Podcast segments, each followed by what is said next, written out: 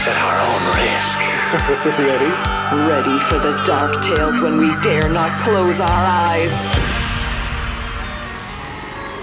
Brace yourself for the No Sleep Podcast.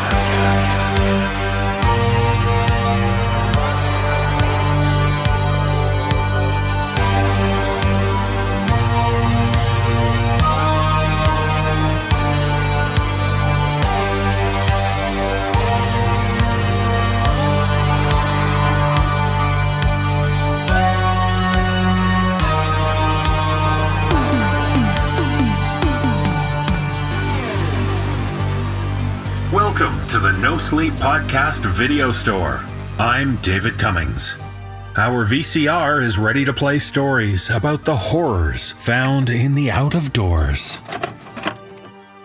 It's our pleasure to welcome a new illustrator to our team this week. Thea Arnman is an enthusiast of the macabre and weird from Sweden. She creates illustrations as well as animations, often time consuming projects with intricate details. She recently graduated in aesthetics and media and will continue her studies while expanding her portfolio. Check the show notes for a link to where you can find more of her stunning art. Välkommen, Thea. Thanks for sharing your talent with us. Now, with all the outdoor stories this week, let's huddle inside and start the show. So turn down the lights and grab the remote because it's time for our feature presentation.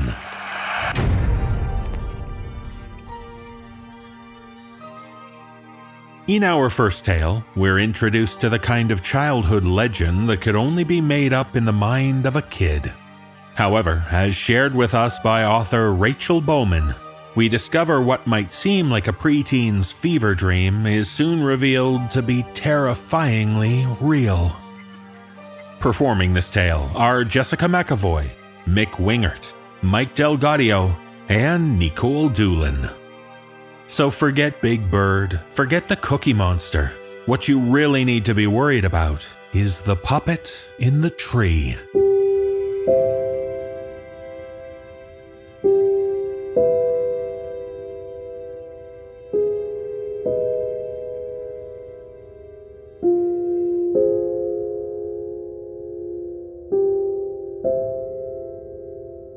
Every elementary school has a ridiculous urban legend. My school had Muppet Man, and I hated him. Muppet Man was deformed.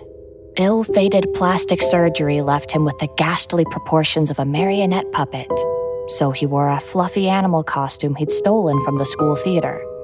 He lived in an ancient oak tree in the recess yard.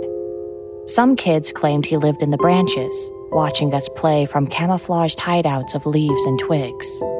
The morbid kids said he lived in the trunk, eating caterpillar larvae and torturing the ghost of Jason Hughes. Jason Hughes wasn't an urban legend, unfortunately. He was just a tragedy. A doomed, anxious wreck cursed with ridiculously outsized glasses and an obsession with drawing. I remember feeling angry one rainy afternoon because I wanted to color with the teacher's new markers, but Jason had already used all the paper in the classroom. Nobody liked him much, including me.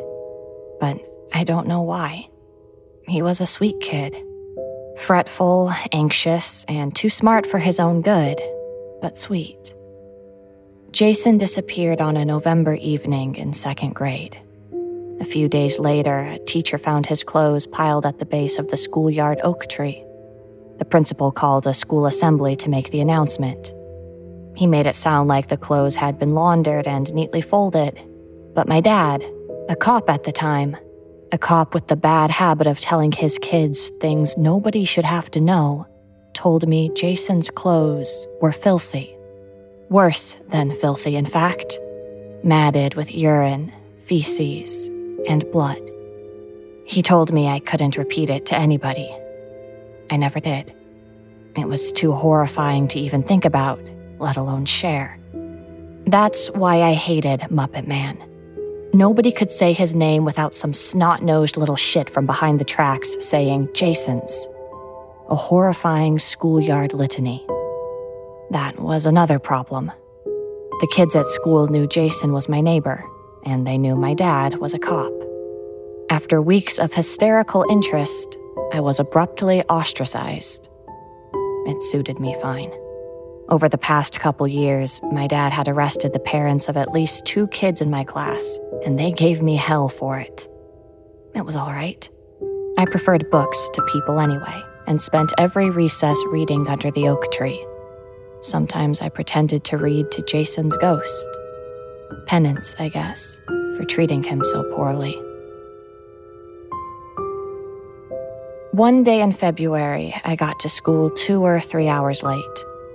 I don't remember why. I only remember getting to school and plodding across the empty recess yard.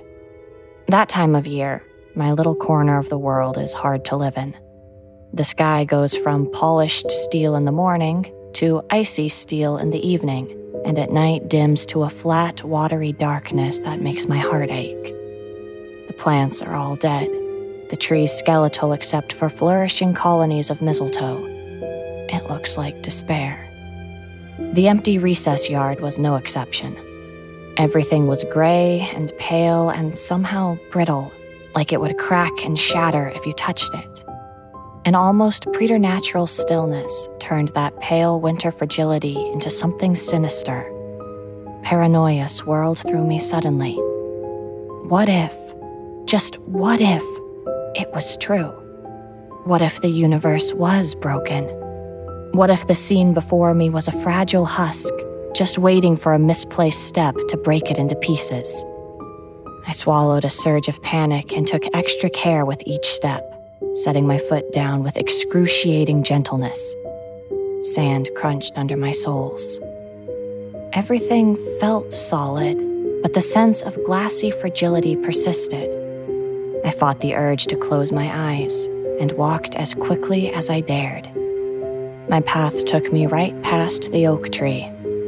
Black, brown glass bark glimmered faintly. Branches threw spiderweb patterns against the grim sky. They were bare except for nests of mistletoe. The tree was infested with it.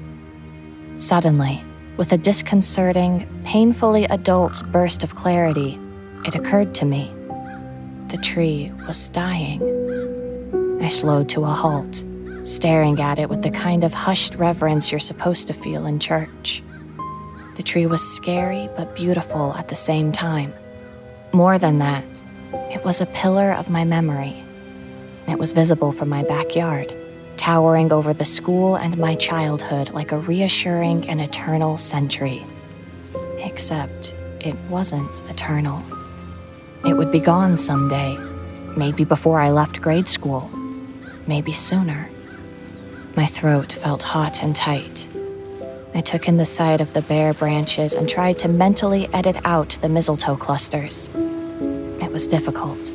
They burst from the tree thicker than summertime leaves, and they kept moving, jostled, no doubt, by the cold winter wind.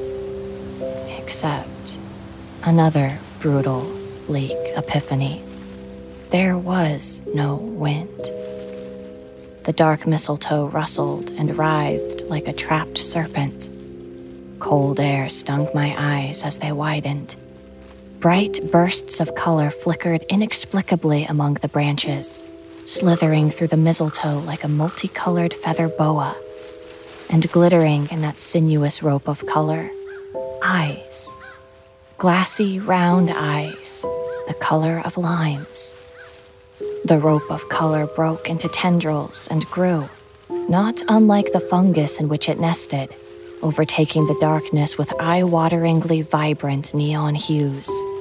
Then they twined back together, worming behind branches and mistletoe before resolving into a fluffy, ridiculously proportioned caricature of an animal.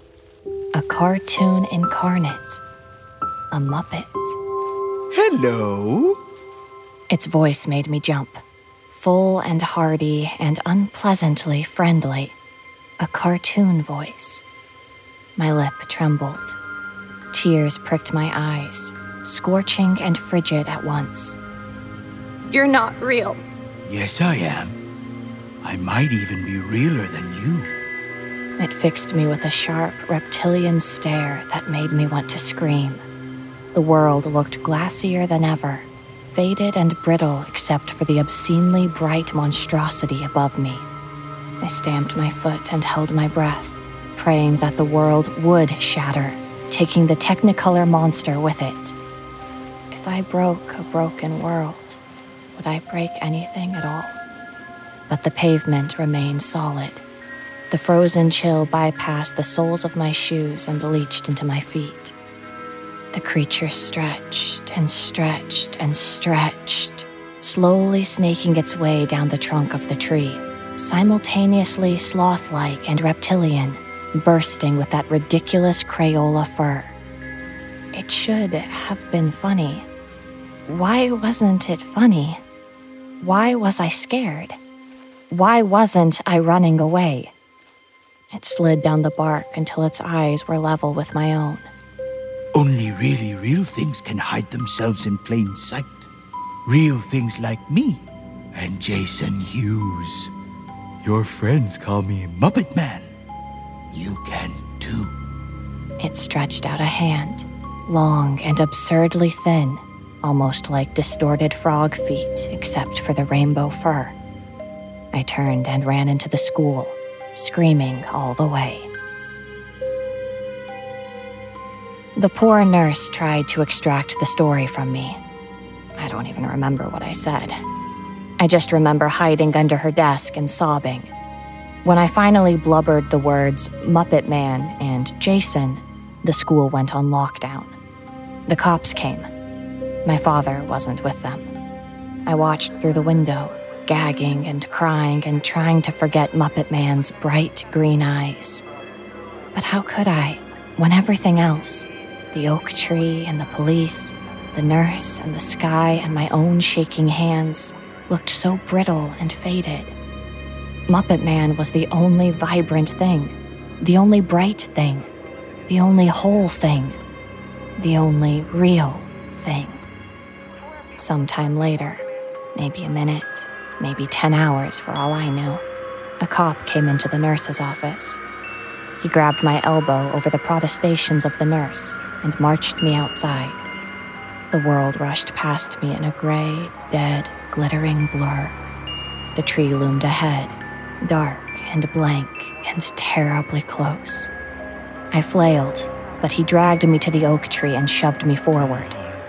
I stopped inches from the bark, dark and dead and cracked, except for absurd tufts of technicolor fur.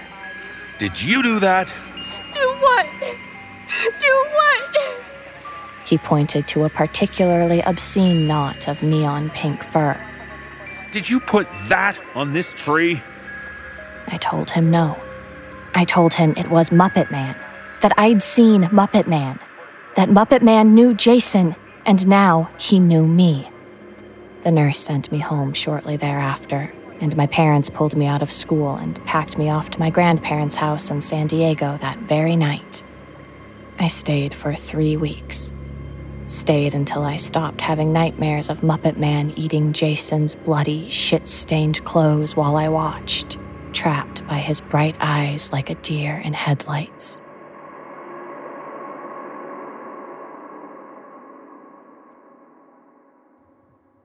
I got home on a Wednesday evening.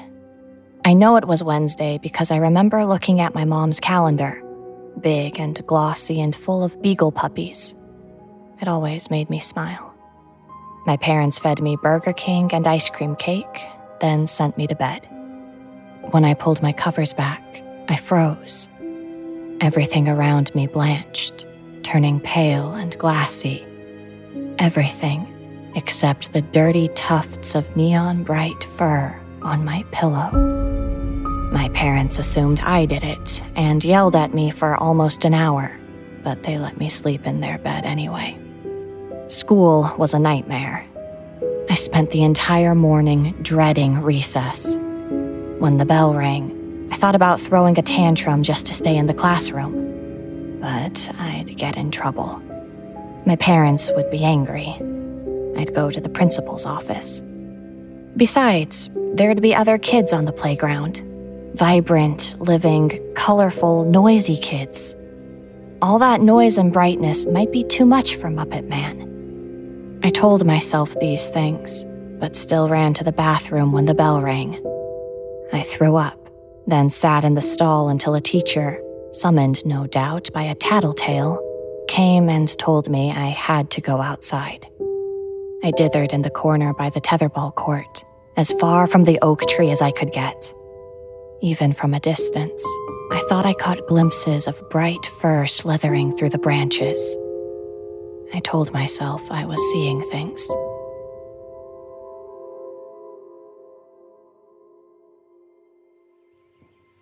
When the days finally got warmer, steel skies softening to rich blue in the daytime and Easter egg colors at night, bare branches sprouting buds, flowers growing in the planter boxes all around the school, I resumed my recess ritual of reading under the tree.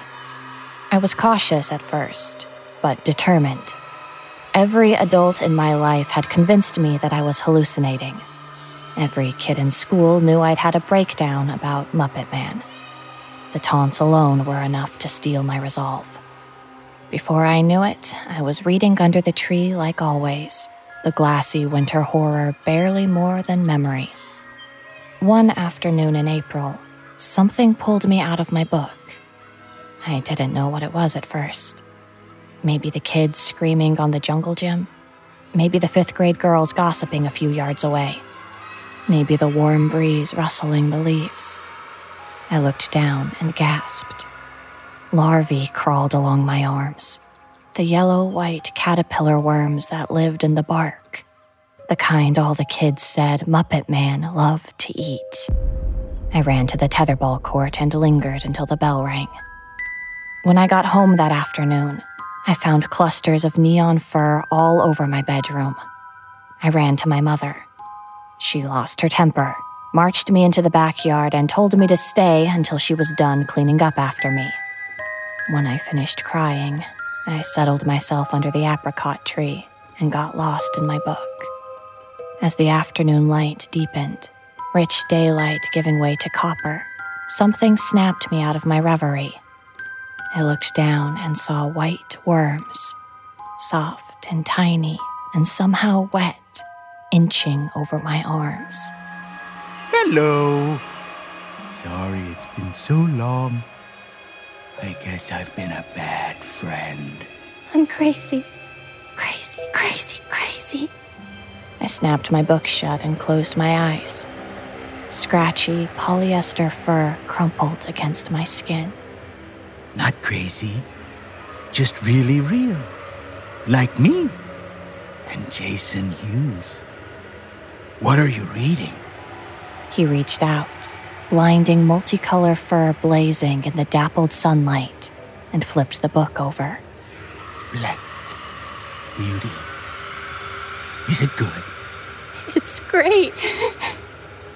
I wanted to leap to my feet, wanted to run screaming into the house, but my bones felt watery and frozen at once. I wouldn't be able to stand up, let alone run.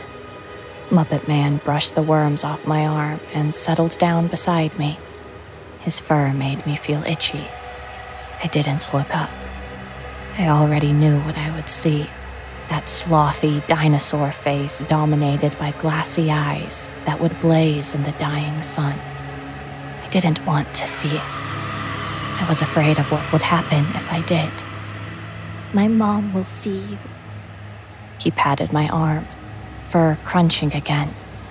Tears flooded my eyes. You should read to me. No. Strong, fuzzy fingers wrapped my wrist. I want you to read to me. No. If you read to me, I'll take you to see Jason Hughes. I almost scoffed. Jason Hughes with the giant glasses and the keening voice. Anxious Jason Hughes, who stole all the art paper in the classroom just to draw his stupid fish and stupid beetles. Jason Hughes, who'd been reduced to bloody, shit stained clothes at the base of the schoolyard tree. Why? Because we're lonely. If he's lonely, he should go home. He can't. His mommy doesn't like him. I pondered this briefly. I thought of my dad. My poor dad who worked himself to death with overtime. My poor dad who couldn't catch a break at work. But what if I could help him? What if I could find Jason Hughes and give my dad all the credit? When would I see Jason? It depends on how well you read. I opened my book to the very first page and began to read aloud.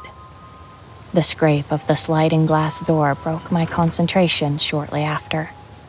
I looked up and saw my mom. My heart leapt to my throat. I spun around hopefully, but Muppet Man was gone. The next morning, I found clumps of neon fur in my dresser drawers. It clung to my pants and shirts like lint.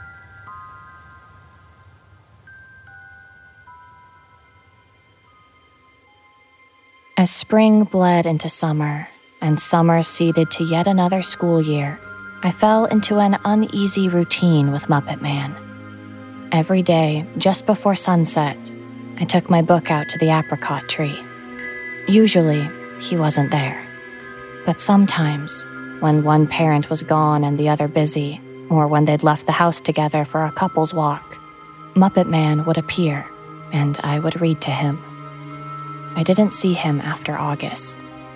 Despite my illusions of boosting my father's career, I was relieved. Maybe Muppet Man was realer than real. But if that was true, then real was wrong. I'd almost convinced myself it was all a peculiar nightmare, even a hallucination. But then, on Halloween morning, I found a note on my windowsill neatly folded construction paper printed with a brightly colored marker. Come to the school tree tonight at 11 m.m. Coarse strands of yellow, pink, and blue hair sprinkled the note. I brushed them off and tucked the paper in my pocket. I wasn't stupid. I knew I couldn't go alone.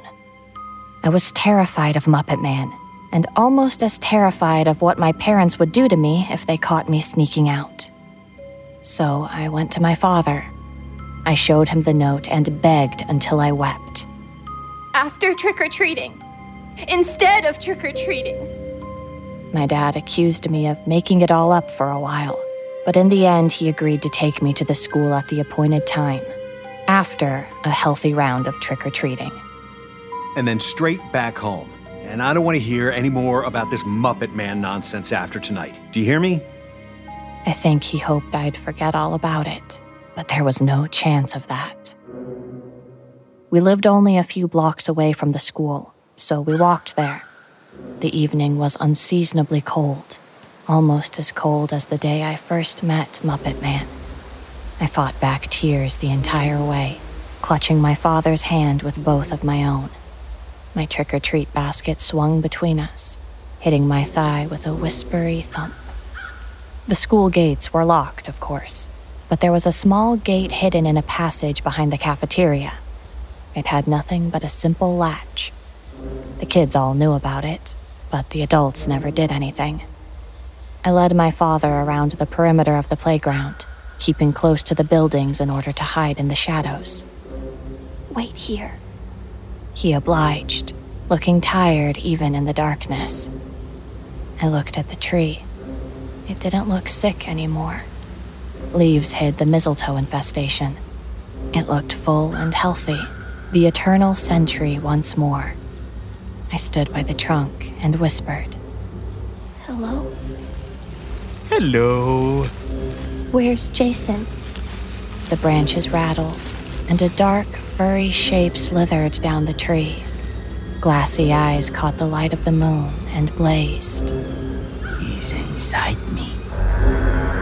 Muppet Man twisted and stretched down the tree until his eyes were level with mine. No longer was he vibrant or bright. His fur was filthy, caked with mud and sand, and bare, dirty canvas replaced large swaths of the once lush neon coat. Of course, he was missing fur. He'd been leaving clumps of it all over my room for months. It was a wonder he had any hair left. What do you mean? Muppet Man crept closer, holding me captive with his glass eyes. His long, thin fingers touched his chin and pushed, sliding into his face and pulling it up like a child removing a Halloween mask.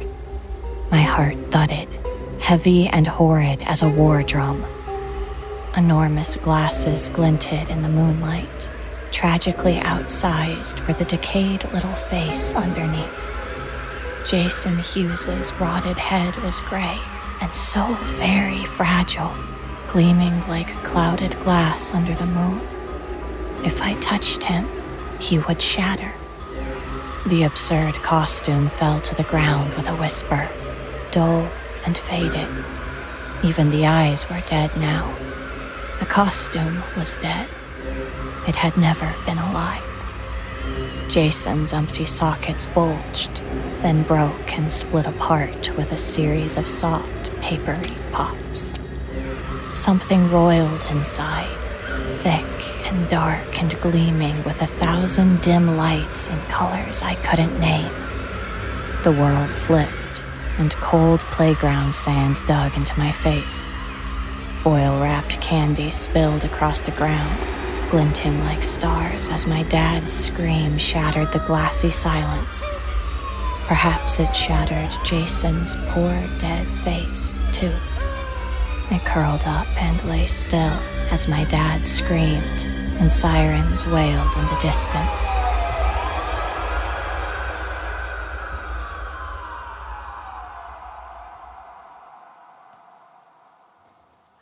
The ruined costume went into an evidence locker. Jason himself was laid to rest several weeks later. They held onto the body as long as they did in order to find out what happened to him. I asked my father about it, but he refused to tell me. I was disappointed yet relieved, and I never tried to find out on my own. I did my best to forget everything, and actually came close. I might have managed had my father kept his mouth shut. He has a habit of telling me things I shouldn't know, things nobody should know. I guess it's a personal exorcism, freeing demons that haunt you. It's just that the problem with freeing demons is that demons usually go on to haunt someone else. My dad retired a few years ago, but he still has friends on the force. They get together and talk every once in a while.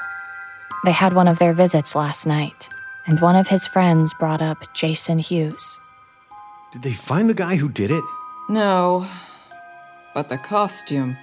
That weird puppet costume? It's not in evidence anymore. It's gone. What, did somebody take it? Did they accidentally toss it? We don't know. That alone was enough to haunt me forever. But it didn't stop at enough.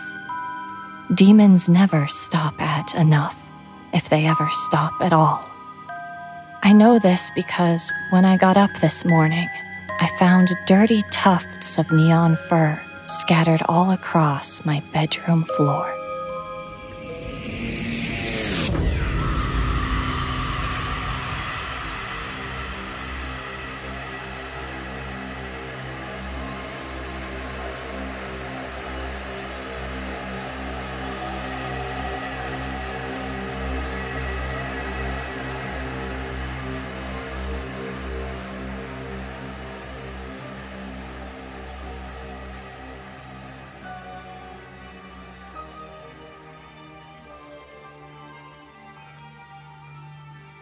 Plenty of towns have that one eerie spot around which a bunch of urban legends center.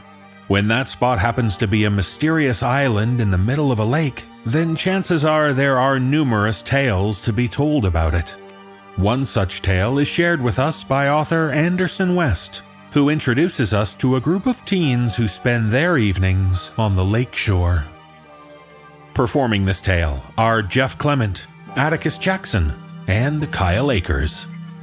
So listen to what you're told and pay attention to the details. Otherwise, you might find yourself having to offer gifts to Avalon.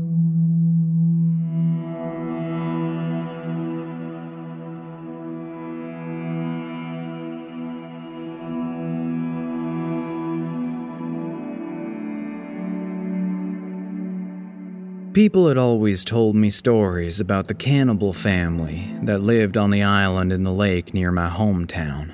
Most of the stories happened between the early 1800s and the 1950s. The Morneys is what they called them. This wasn't a proper surname, it was just what the fishermen of the lake nicknamed them because it was the only time anyone ever caught a glimpse of them. In the early morning, when darkness still stained a person's vision. The Morneys lived in a secluded nook on the island that was basically an enormous rock poking out of the water. Many people in town refer to it as Avalon, after some kind of King Arthur mythology. During the spring and summer, the nook was a lush green sprout in an otherwise uninhabitable stone. During the fall and winter, a person still couldn't make out a thing that went on in that area because the tightly knit trees and dead vegetation concealed all its secrets like a sturdy house built from bones. The only way to get to this nook was to either rappel down the cliff from the top of Avalon, or to take a boat and climb the slimy and steep embankment. It was easy to assume that these tales were concocted by parents that didn't want their kids wandering around the lake at night so the boogeymen couldn't gobble them up. And of course, the boogeymen happened to live in a place that was nearly impossible to check out. Yes, I've heard tales about the Morneys all my life. But the idea of them don't have as much bite today as I'm sure they did before the invention of the internet. So a few nights ago, it still didn't have the same bite when our friend Connor decided to regale us with more of these tales.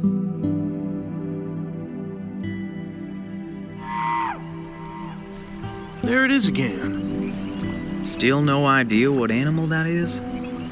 Nope, none. Connor, you got any theories? You usually got a story or two to explain everything away. Much like the smell or the lapping of water, the screeching was a constant familiarity whenever we came here. We were hanging out next to the lake, as we had for the last year or so. It had become sort of our nightly thing. Instead of socializing and trying to get with girls, like most of our fellow male counterparts did, we just sat under this picnic shelter next to the lake and talked about whatever. Ironically, a lot of it revolved around the idea of socializing more and wishing we could find girls interested in us. That is, when Connor wasn't trying to tell us some kind of crazy story. My friend Kayden and I befriended Connor about a year ago, and it was Connor who had the bright idea of going out there in the first place. We fell in love with the seclusion it offered. Hardly anyone ever came down there except maybe the occasional person hankering to catch a catfish, and even that was rare on this side of the lake. Did I ever tell you boys about the time they found Pete Fleming's head floating around in this here lake? I shook my head. Kayden blew a burst of smoke that danced around his face. Who the fuck is Pete Fleming? He was a kid that went missing in the 90s. I don't know him either, but my daddy says you should always honor the dead by saying their full name. Well, I guess they found part of him. Let me guess. You're gonna tell us something about the Morneys again. He pointed to the dark outline of Avalon. That night we could easily see it due to what was left of the hunter's moon the night prior. Connor looked like he'd been caught stealing for a second, but recovered his composure with a grin. Am I turning out to be that predictable? Yeah, you kind of are but it's okay. What about this Pete Fleming? Data says Pete was often seen playing out here late at night. Connor pointed to the basketball goal with a ratty net dangling beneath, about a hundred yards away from the shed. He loved basketball and desperately wanted to play varsity. Problem was, he just wasn't that good. But he sure as hell practiced that goal a lot. So the Morneys slipped down here one night and grabbed him? Connor gave Kayden the same grin as before, like it was a default grin set for cynics. You're getting the hang of these stories, Kay. Maybe your daddy, the garbage man, could tell you some whopper tales, and I'll stand here and cut open those stories like a felled deer, just like you do with mine. Kayden was taken back for a split moment. He brought his head down a little. Oh, sorry, Connor. I won't interrupt anymore. It's all right. Now, as y'all know, my dad is a deputy for the county, and was then too. He said Pete Fleming must have been down here just about every weeknight. See, his daddy didn't care what the hell his son did, and he certainly didn't care enough about his son's dreams to get him a damn basketball goal that would set him back less than 50 bucks. Wait, Connor. I'm not saying anything bad about these stories, but I am picking up on a theme. What's that, Marshall? You've told us about a homeless man, the town's only prostitute, a couple of drug addicts, and now an unloved kid. These are all people that people normally wouldn't miss, and they all hung around the lake. Well, people may miss the prostitute. Please, remember to use the names of the dead Paul Jones, Clara Bennington, Tim Dales, Sue Gregory, and Pete Fleming. Connor recited like he was delivering Hail Marys. Sorry, I just forgot. Connor raised his hand up to me. It's all right. But you're right. The Morneys ain't fools. They've almost got too careless in the 50s, and since then they wisened up. Poor old Pete's dreams were never realized, but because of where he decided to hang out and his home life circumstances, he was picked off. They never found the rest of him. He was the last bit of human remains they ever found in this lake. I looked at Kayden. I figured we were thinking the same thing. So that was what? Over 20 years ago? Are the Morneys not killing anymore? I wouldn't say that. Listen, fellas, I want to be honest with you. I was the one that started bringing you out to this lake, but I've been telling you these stories for an entirely different reason. What's that? But before Connor could answer, we were cut short by some rectangular headlights glaring from a vehicle I could hardly make out. The vehicle veered to the right of us and on down to the other picnic shelter. I couldn't see them anymore since a large rock obstructed the view. I didn't care. I was just glad they turned off that vehicle. Well, we've met our cat fisherman quota this month. Yeah, he really needs to get that belt changed. Or go ahead and push that car in the lake. we both laughed, but Connor remained grave. Say, you fellers want to see what's going on in town? I don't know what changed Connor's demeanor, and he certainly never suggested going into town to hang out with the ingenuines, as he called them. Kayden dropped his bottle of orange crush in the trash can. I could use a bite to eat. But first, let me take a piss. Hurry it up then.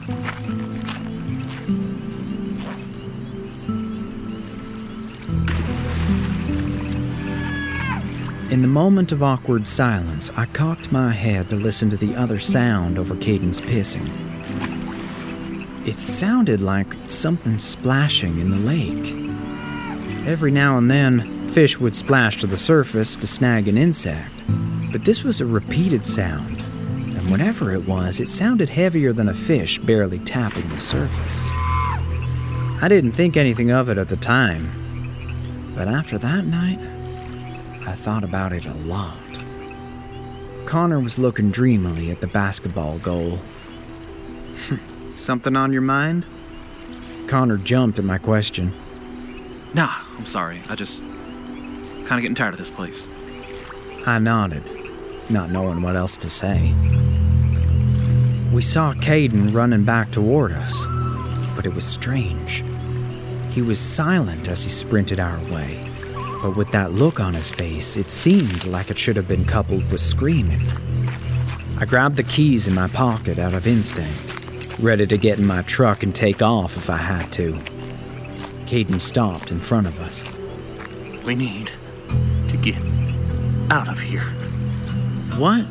That guy that drove by us, he's throwing something in the lake. I heard splashing sounds as I was pissing, so I peered behind the rock.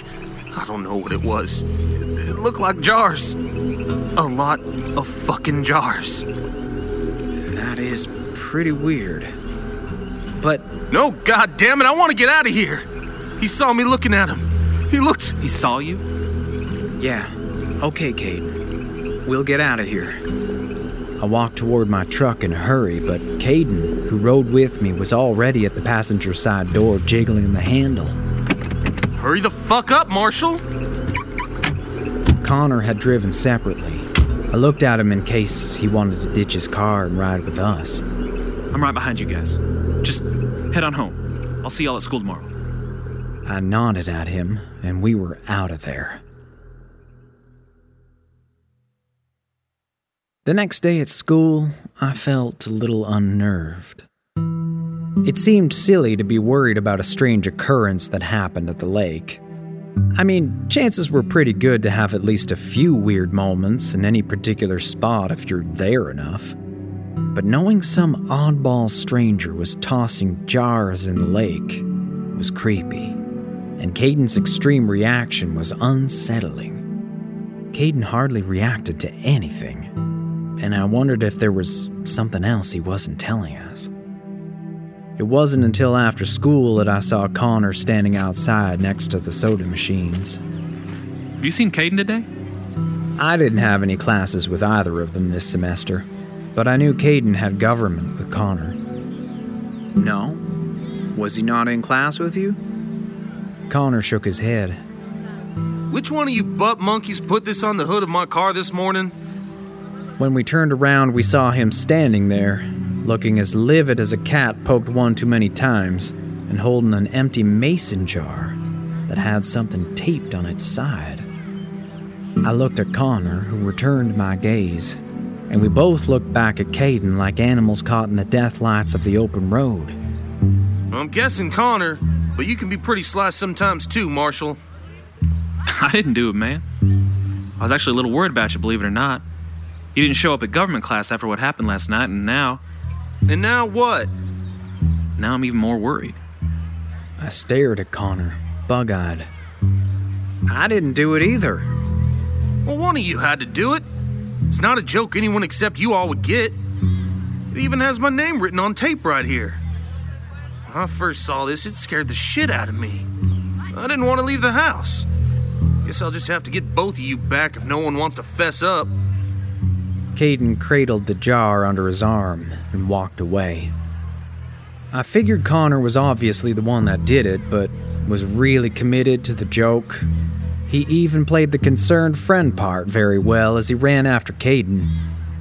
I stood and watched them go, shaking my head. Connor must have done it. But my sense of unease lingered.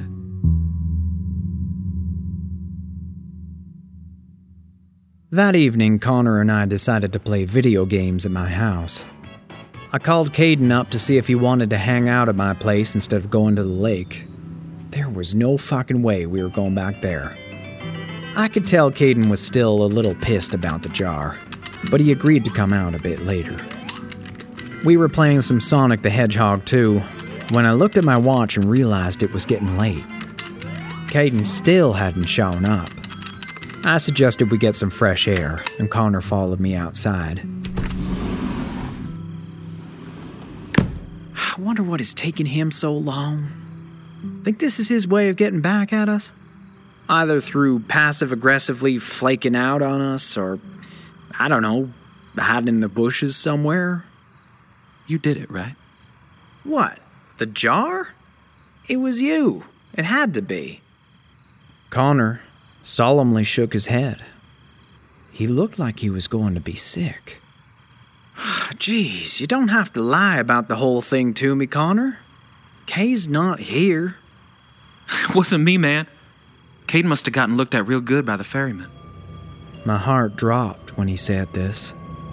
Did he just give the guy throwing the jars in the lake a name? The ferryman? Before I could get more information out of Connor, we heard something moving in the surrounding woods above my house. Deer run around here all the time, but it didn't sound like the frolicking cadence of a deer.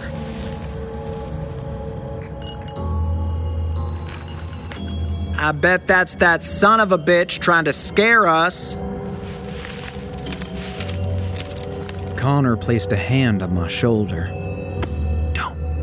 No, I'm fed up with this shit.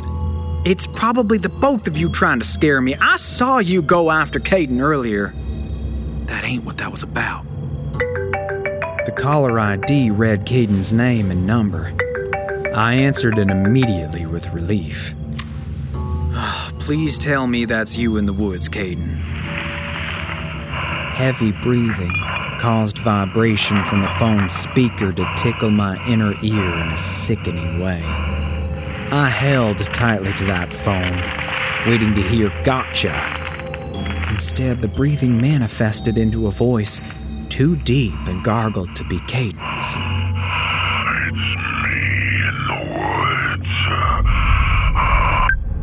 I instantly ended the call. Get inside, Connor. I'm sorry about all this, Marshall. I'm sorry I ever took you all to the lake at night. Those stories, they were real. I told them so y'all wouldn't want to go back. You're not saying this has something to do with the Morneys? It's too late. Go inside. Lock your doors and pray he didn't see your face or learn your full name. Connor ran to his parked car across the street and didn't even so much as turn and look back, no matter how much I called for him.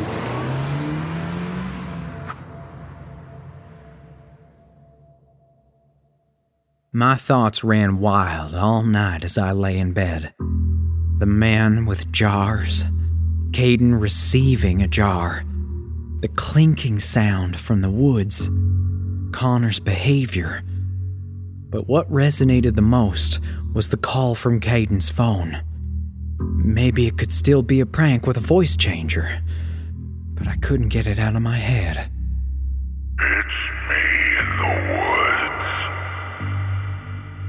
All these thoughts circulated throughout the night.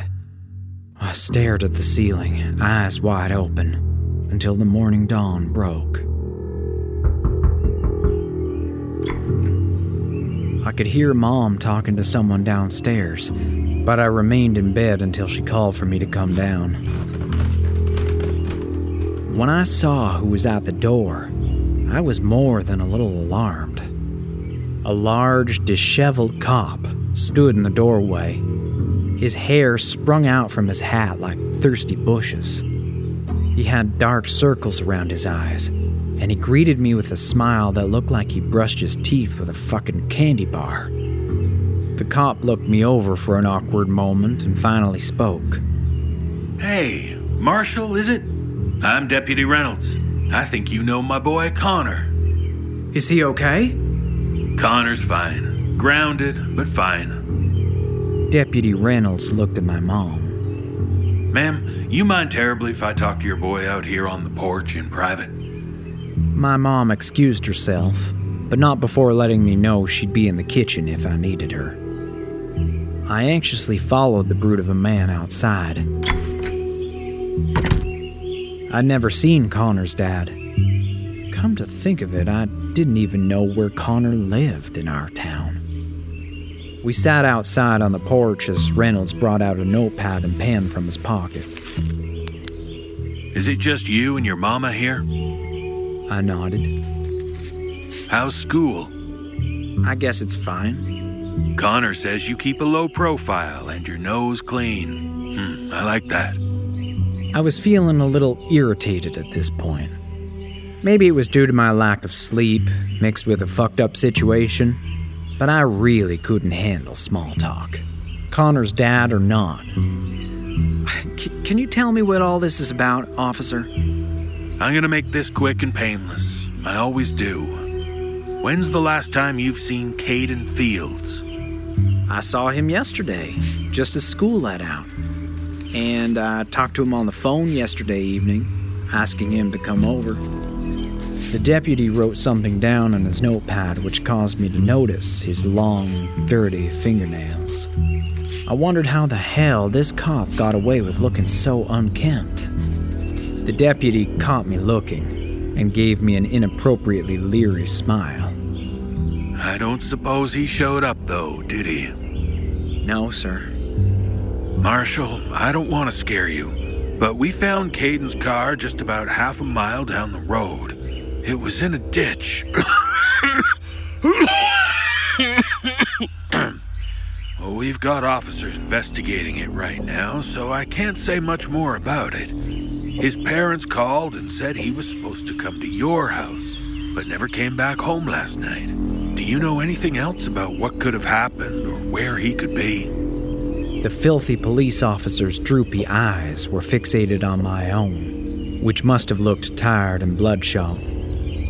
That voice over the phone last night kept playing through my head. I decided to tell him just about everything I knew the man throwing jars in the lake, the jar on the hood of Kayden's car, and the weird phone call from Kayden's phone. After hearing this, Reynolds seemed lost in thought. That's damn strange. Isn't there anything you can do about it? Can you take my phone and uh, find out where Kay's phone is? The oddly unsympathetic Deputy Reynolds just smiled that hideous smile and stood up, towering over me. A sweaty scent that put me in mind of onions wafted its way up my nose. I don't reckon we've reached that kind of technological advancing yet. What did you say your last name was again? I need it for the record. Deal. Marshall Deal. Look, don't I need to make a formal statement or something? The large man wrote one last thing down, then stuffed the notepad in his pocket. No, I've got what I need for now. I wanted to ask Reynolds more questions regarding Kayden's disappearance, but I figured he'd brush them off. And to be honest, I wanted him to leave even more. He didn't seem right. I'll be in touch, Marshall. Thanks for telling me everything you know. I'll tell Connor you said hello. The rest of the day and night, I never heard back from Kayden or Connor. I was worried about Kayden, but I honestly didn't like thinking about the situation as if it were dire. I kept thinking, or at least fooled myself into thinking, it was a very elaborate prank. A prank that involved Connor and some homeless guy that got to pose as a police officer.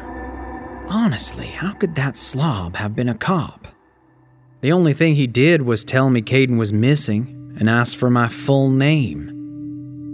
My full name? Why did that sound familiar?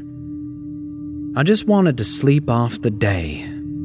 If Connor and Kayden wanted to single me out, then so be it.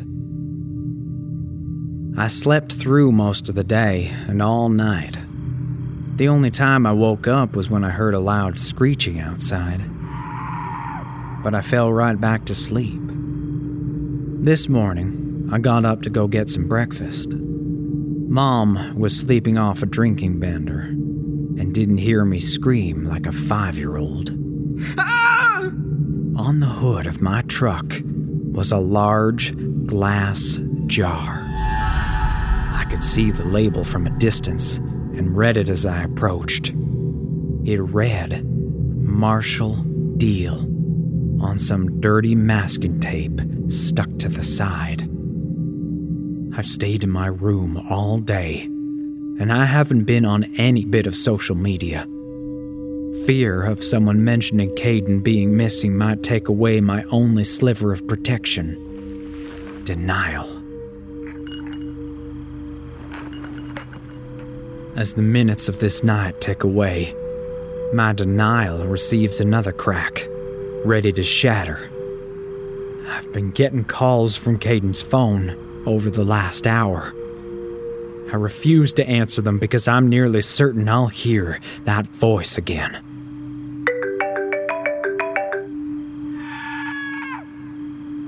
I'm sure it was that same screeching that woke me up last night. I'm sure it's the same screeching we often heard at the lake.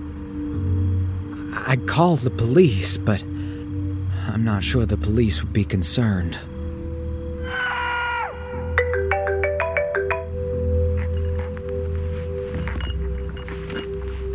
The only thing to do is sit here and wait. Wait for the ferryman to claim me, just as I'm now certain he claimed Kayden. And if he did, and if he's coming to claim me, then that leads to the most depressing realization of all. We're just a couple of boys that no one will miss. Please, honor the dead if you ever mention what you've heard here tonight. Say our names, our full names. We were Kayden Fields and Marshall Deal. At least maybe we can be remembered as more than just servings sent across a lake to a family that I am no longer certain doesn't exist.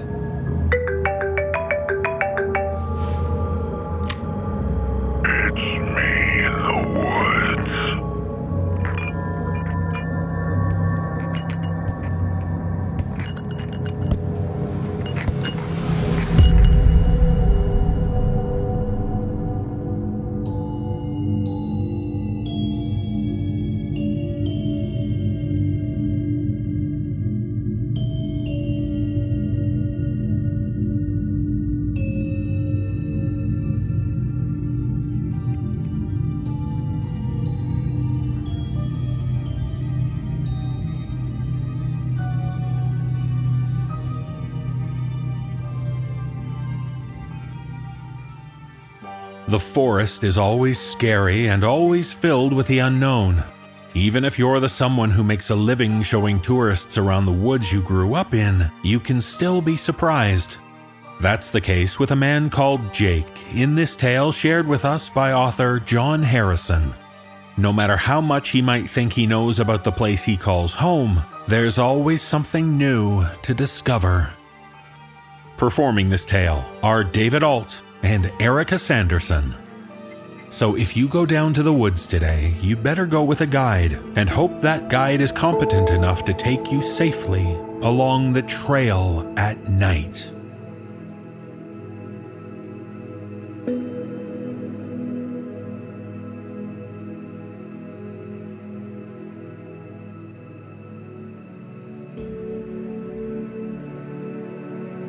Hilltop Pines is beautiful. I know I'm probably slightly biased, but it is. Sitting on top of a large hill overlooking a lake and surrounded by a forest, it takes its name from the ring of pine trees in the center of the village. Only a few of us actually live in the village. It's made up of quaint holiday cottages and picturesque guest houses servicing the hundreds of tourists that descend on us every summer. Tourism is essential for everyone in the village, and my family is no exception. For as long as I can remember, I have helped my parents run the family business. I started out in our tuck shop out on the trail. We served ice cream, drinks, and snacks to families out exploring for the day. Eventually, I followed in my father's footsteps, leading my own walking groups around the trails. I even introduced my own walk, Ghost Walk at Sunset. I would take groups out just before the sunset and guide them around the top forest trail, past the old ruins of what is believed to be the first home built up here. It's thought to predate the village by about a hundred years and is surrounded with local stories of disembodied voices, shadowy figures, and a gruesome murder. None of this is recorded anywhere, and my father has always said that they're just stories made up to scare the kids away from the area. I had just finished one of my walks. The group had only been small and the walk quite uneventful. The group was middle aged and they delighted in hearing all the urban legends and stories of years gone by. They asked all the normal questions. Had I ever seen anything? Had anybody got any pictures? Where was the best place to try and see one of the ghosts? I entertained them all, answered all their questions, and left them with a warning to stay out of the woods at night. All the trails can look the same in the dark, and it's easy to become disorientated and end up lost. This had the desired effect, and they all began to thank me for the tour and go their own ways, a look of unease painted across their faces.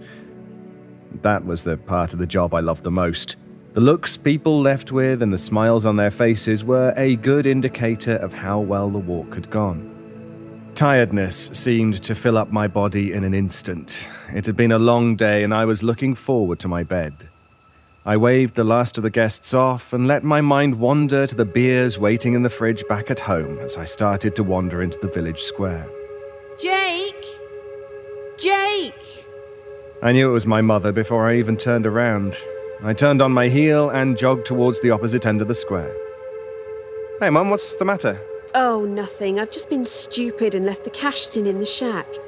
You couldn't run and grab it for me, could you? She seemed embarrassed at making such a rookie mistake. The shack was way back on the trail and the light was beginning to fade. Yeah, no problem. Chuck me the key. I didn't really want to go back out there, but I didn't want my mum going out there even more. She looked exhausted. This season had been much busier than normal, and I could hear all the voices from the pub drifting across the square, reminding us so. Thank you, darling. Don't be long. Dinner's in the oven. She turned away and headed back towards home. I made my way back across the square towards the trail. Long shadows creeped across the ground, throwing random shapes of darkness everywhere. I knew my way around the trails like the back of my hand, but as a rule, I always tried to avoid the forest after sunset.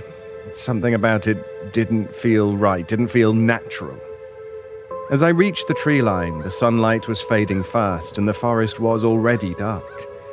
The familiar daytime noises had been replaced by unsettling sounds, and the inviting trail during daylight hours now seemed to sit there menacingly, daring people to enter. I shuddered as I looked down the trail.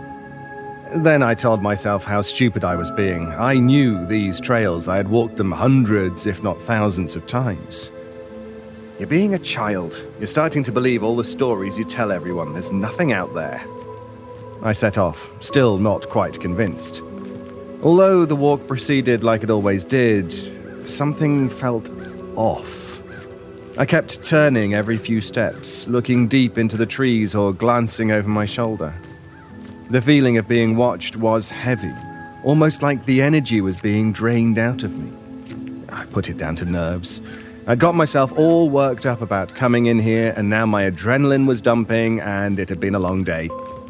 I gave my head a shake and carried on to the shack. Once I got there and unlocked the heavy wooden door, I saw the cash tin was sat on the counter right where my mother had said she had left it. I moved to pick it up. Footsteps. They were only very light, and at first I wasn't sure if I had heard them at all or if my tired mind was playing tricks on me. I froze and listened, trying to steady my breathing, the drumming beat of my heart thumping in my ears. Seconds passed, stretching into minutes, but nothing else happened. In fact, there was no noise at all, no branches rustling, no animals, nothing. I picked up the cash tin and shook my head. I nearly dropped the cash tin. The footsteps seemed to be leading away from the cabin. I wondered if whoever was out there had heard me just like I had heard them, and they too had frozen outside, listening to see if they had really heard something. I knew I couldn't stay there. It was getting darker and darker with every passing minute. The footsteps had been very light. It could have been an animal, it could have been anything. I pushed open the door and glanced around. Nothing. I relaxed a bit. I had scared myself. My brain had heard something completely innocent but turned it into something more sinister. I turned to lock the shack back up. Help me, please. I spun around, and there she stood on the trail, a young girl, maybe six or seven. Her clothes struck me as odd. It was like she was in costume. She had an old fashioned but really beautiful white dress on. It had mud smeared in places and tears ran down her cheeks. Holy shit, you made me jump. Oh. Hey, uh, are you okay? What are you doing out here? My heart felt it was about to burst out of my chest, and I tried to calm my breathing. It was just a little girl, and she clearly needed some help. Please help. It's my mother. She's hurt. This happened a few times every summer. People get too confident and decide to wander onto the trails at night, get lost, and end up hurting themselves. Okay, show me, let's go. I jogged to catch up to where she was. She didn't wait, she turned and began to run back up the trail. I was out of breath really quickly. For such a small girl, she could run with surprising speed. Hey, slow down a bit! I was struggling to keep up, but she didn't slow down at all. She just turned to look at me over her shoulder and waved at me to come on. Not long after, she turned off the trail and began to run up the hill. I stopped and tried to catch my breath. Wait, wait, wait, where are you going? This way. It's not much further. Her demeanor had changed abruptly. She didn't seem as scared or upset. Instead, she had a small smirk on her face. For a second, I hesitated. A cold shiver ran through me. This didn't feel right. My gut was telling me to run, get back to the village. This girl wasn't normal. I could always shout for help once I got back. But what if she died? What if this girl was telling the truth? What if her mother was lying somewhere injured and I ran? I couldn't take that risk. I jogged up the hill after her.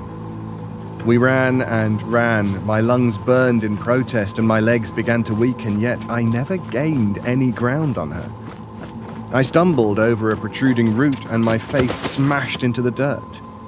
I lay there for a few seconds, filling my lungs with air and spitting the mixture of blood and dirt out of my mouth. I pulled myself to my feet and looked towards where the girl had been running. There stood a small wooden cabin, and in the doorway, the little girl. I stopped dead in my tracks and felt my breath catch in my throat. I knew these woods like the back of my hand. This did not belong here. I'd become quite disorientated running after the girl, but if there was a cabin like this out here, I would have seen it before. It wasn't very big. From the outside, it looked like it was only a one room hut. It had stood there for a very long time. The roof was covered in moss, and the window and door frame looked like they needed some serious TLC. A small light glowed within the cabin, making it near impossible to see the face of the girl now that she stood in the doorway. She waved at me to follow as she darted inside. I jogged up to the door and pushed it open. She wasn't there. The cabin was very basic a bed, a table, a small desk, and a chair. There was nowhere she could be hiding, yet there was no sign of her. I nearly jumped right out of my skin. I ran outside to see who it was.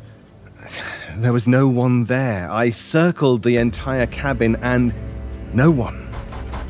This time I was sure it had come from inside the cabin. I went back in, checking all over, pushing different parts of the wall, looking for a hidden compartment. It had come from the floor. A large rug lay in the center of the room, and I threw it aside, knocking the table over with it. A trapdoor. A doorway to where? The cabin seemed to lay flat on the earth. I dropped to my knees to pull the trapdoor open. I looked down and saw the little girl sitting there, her head in her hands and her knees pulled in close. Hey, are you okay? How'd you get down there? I crouched low to the trapdoor, stretching my hand out towards her. She looked up, tears rolling down her cheeks. The sadness in her eyes told me something was seriously wrong. Where's your mother? Come on, let's get you out of there. I reached down now with both arms to help her out. She looked me dead in the eye. I'm sorry. The front door crashed open with a bang. I spun around to see a man bounding towards me. He was huge and held an axe high above his head. It shined in the dim light and looked ready to crash down onto my skull. I tried to get to my feet, tried to move, somehow get past him and get out of there. I planted my foot to push off, but I missed the floor. I realized a fraction of a second too late that my foot was over the trapdoor. I fell backwards, flinging my arms out, but it was no good. They just bounced off the frame of the hole. I hit the ground and felt all the breath leave my body. My ears rang and a sharp pain stabbed in my skull. I looked up and felt sick. A blackness was closing in. The man's face was looking down at me with an almost manic grin. His mouth seemed to stretch further than I had ever seen a mouth go before. He burst out in laughter, and I knew this was the end. And the world went black.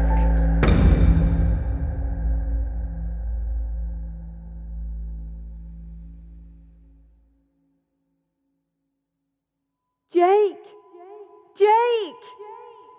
I struggled to open my eyes. I felt groggy and my head ached horribly. Jake! I looked around, trying to remember where I was. The cabin, but. God, no, the cabin was gone. How was that possible? I wasn't even in a building at all. Instead, I was lying in a hole a few feet deep. My head felt like it was splitting in half, and I had never felt a pain before like I did in my arm right then. Jake! That sounded like my mother. I tried to sit up, my head spinning and throbbing in protest. I could see flashlights coming in my direction. Uh, I'm here. The words seemed to croak out of me more than be spoken, and I realized just how dry my throat was. I tried to wave, but it was far too dark, and the pain any movement brought made me feel like vomiting. Still, I knew I had to get to my feet. I planted my arms on the floor to help myself up. An intense pain shot through my arm, and I crumpled into a heap on the floor. He's over here! Jake! Jake! The pain was too much, and I could feel the world slipping away again as glimpses of flashlight shone down into the hole. I could feel the vibrations of people jumping down next to me. They tried to lift me up, and I passed out again.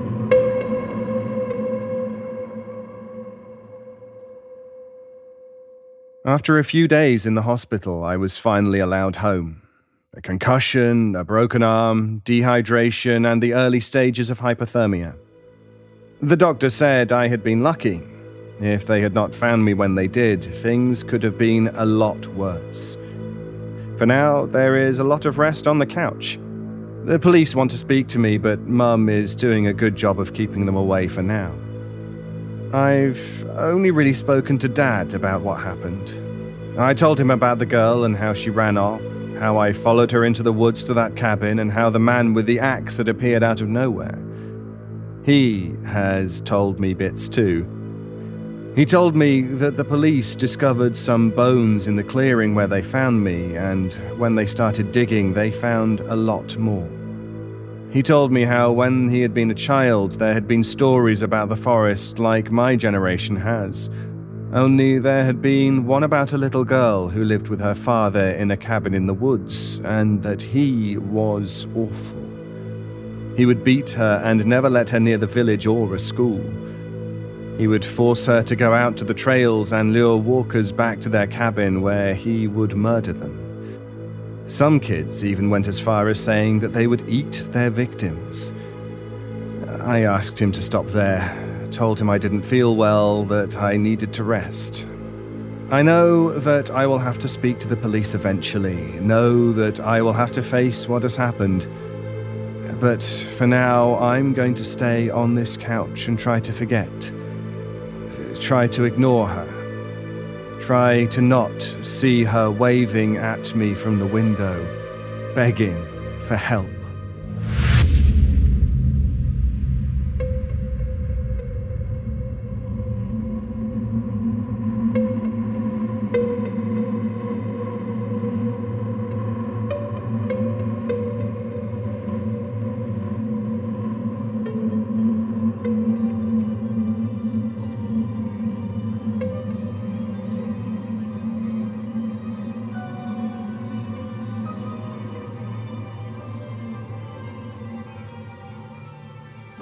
It's always worrying when loved ones go missing.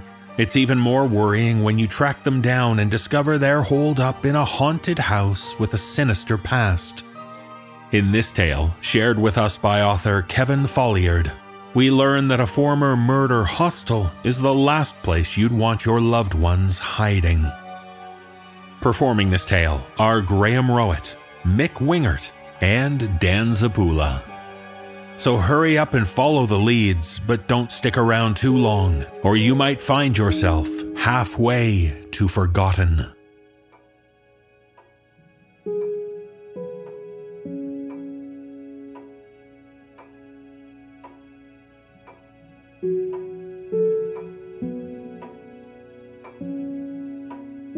Your brother was here, Kurt.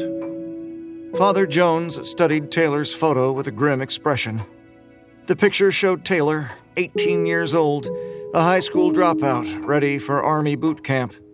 In the short years since then, Taylor had grown haggard from drugs and drinking. But at 18, frozen in time, he was my naive little brother, grinning mischief. Ten years younger, Taylor had been the sibling I never expected. Our parents made me Taylor's godfather. How he'd looked up to me, and how I'd wandered from him. College, Marriage, a family, and my architectural career left baby brother drifting from my orbit. Taylor was lovable. Taylor was impressionable. And trouble kept finding him. My brother's social media went dark in Fall River, Massachusetts. I hit up every homeless shelter and PADS program in the county.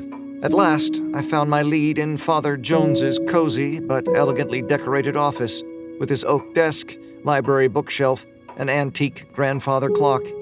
Its gilded pendulum seemed to be swinging away the seconds of Taylor's life. When did you last see him? Weeks ago. I'm sorry, but we had to ban him. That was Taylor. Expelled from school, dishonorably discharged, fired from every job, and then, in my own weakest moment, evicted from his big brother's home. In the months since my brother left, I was haunted by nightmares of him, lost and slowly expiring by his lonesome. I told my wife I had to do it. Taylor couldn't be around our kids, playing the cool uncle by day, fraternizing with gangbangers and dealers by night. I watched his social media like a hawk. That final heartbreaking post. My mom loved me. I guess she was the only one. Pushed me out the door. Now that note festered in the public eye and my brother was spiraling down one of life's chasms. I had to pull him out. Our shelter has a strict sobriety policy. I understand. Has anyone seen him since? Father, is my brother alive? I suspect he is, Kurt, but. Well, some of our regulars heard he was holed up in Halfway House. Another shelter? It was once. Now it's abandoned. Wanderers think it's a great spot to lay low. That's partly true. Police won't bother you there. He's squatting? Cooking drugs? I'm not sure. Where is this place? Locals, especially homeless and superstitious types, never go to Halfway House. It's an old structure, late 1800s. It would be on historical tours if not for its reputation. In the 1960s, two nurses, Isabel Castle and Lorraine Wing, opened a shelter there. Wild rumors circulated about these spinsters that they were lovers, that they accepted money in exchange for deviant bodily favors.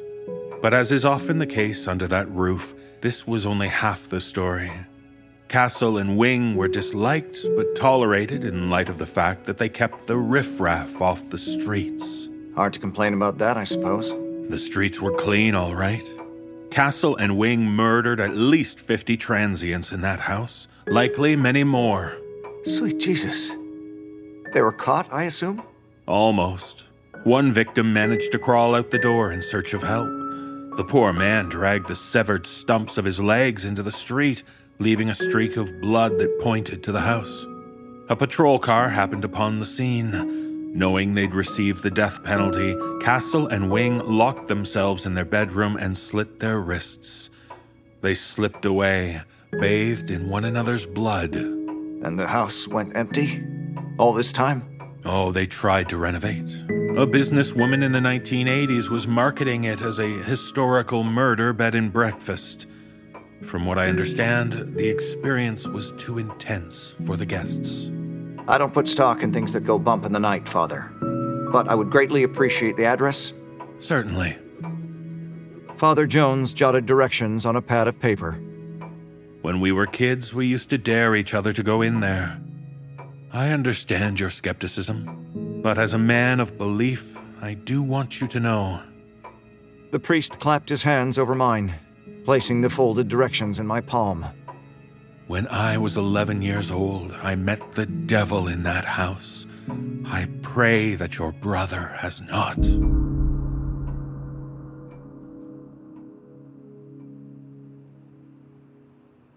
I followed Father Jones' directions across town. An orange sun sank toward abandoned warehouses. Boarded up storefronts and overgrown lots characterized the neighborhood. Grass had burnt straw yellow in summer heat. Spiky weeds poked through cracked concrete, and rusted chain link fences seemed to droop with the weight of their grim surroundings. At a dead end sat Halfway House, a towering two story Greek revival. Columns flanked the off center entryway. A broken circular window dotted the triangle of the gabled roof. Mold crusted shutters clung to dust caked windows. The remains of a picket fence littered the lawn, and mucky leaves stuffed warped gutters. At the end of the driveway stood the skeletal remains of a three walled shed that looked ready for the next thunderstorm to sweep it away forever. I imagined the house had been beautiful once, painted white as Parthenon ruins. The shutters showed faded flecks of green that perhaps had been brilliant emerald.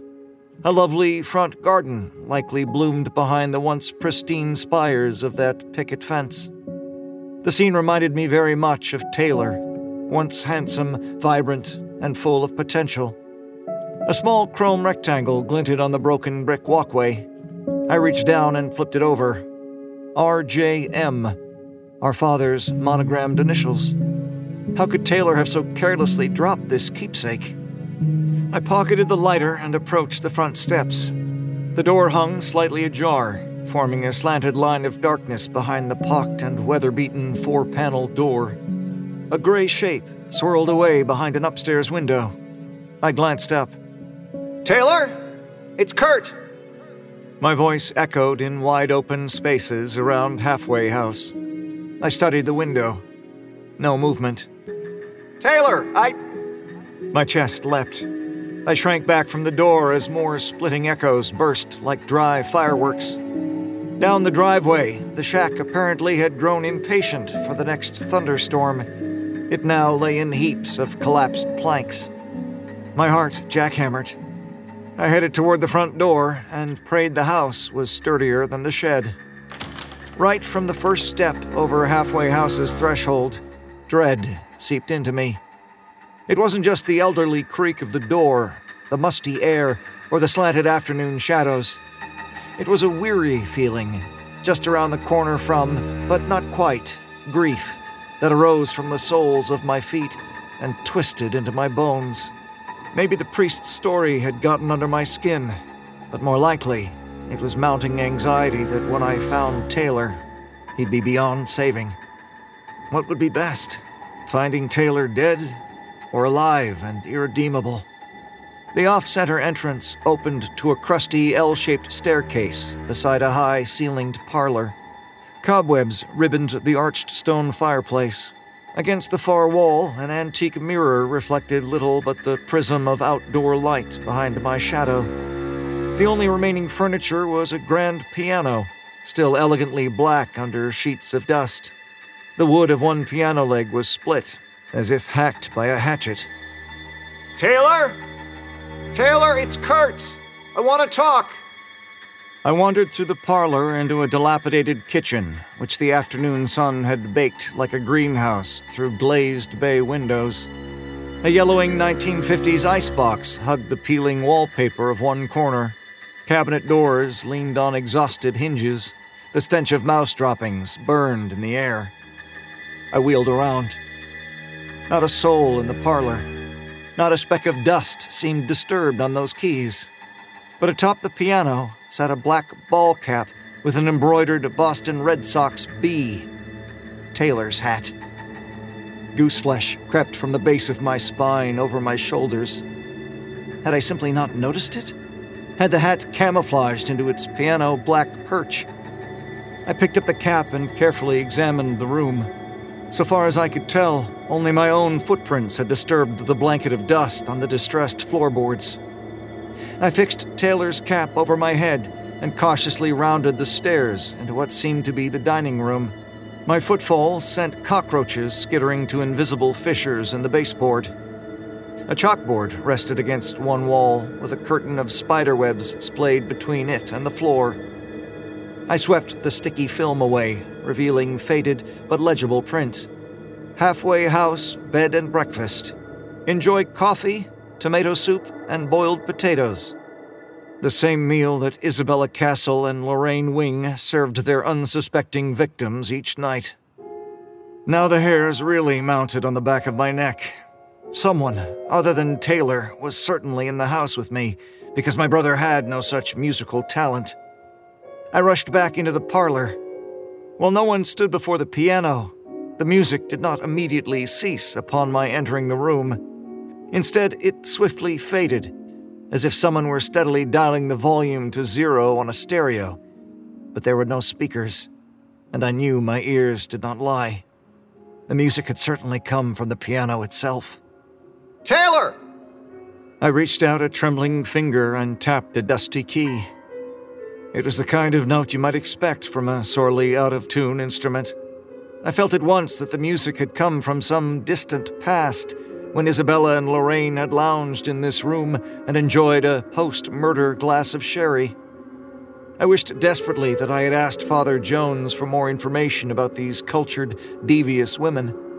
I steeled myself with the presumption that something dead and gone surely could not harm the living. Hoarse moans floated through the ceiling. I returned to the staircase by the front door.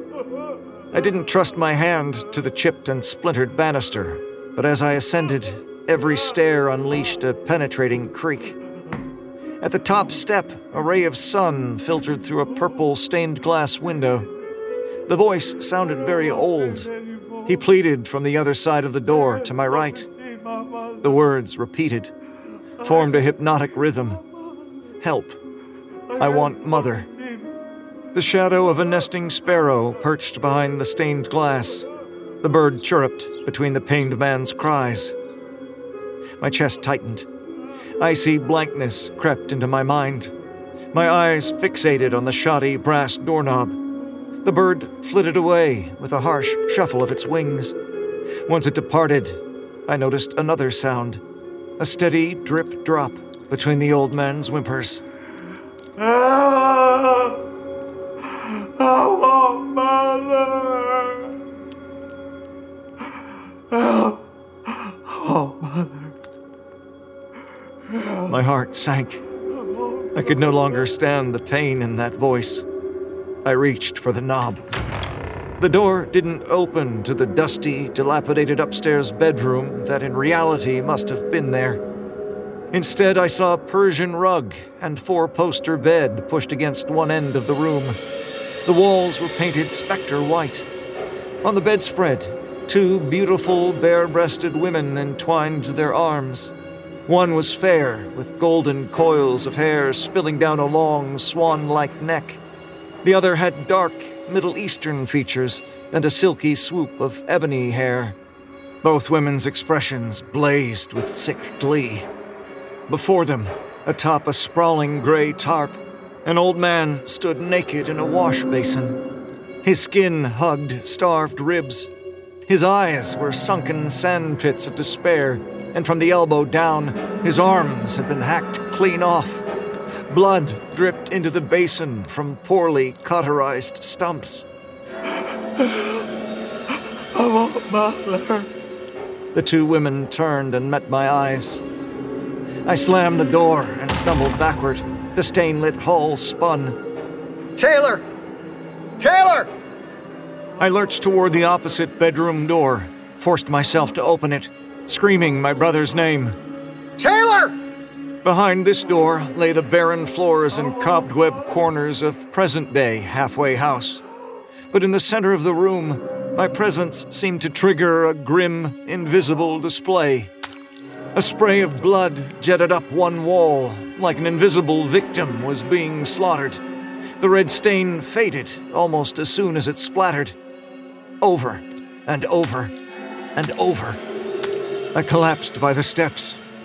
I tried to shout for my brother again, but only a scream of utter revulsion surfaced.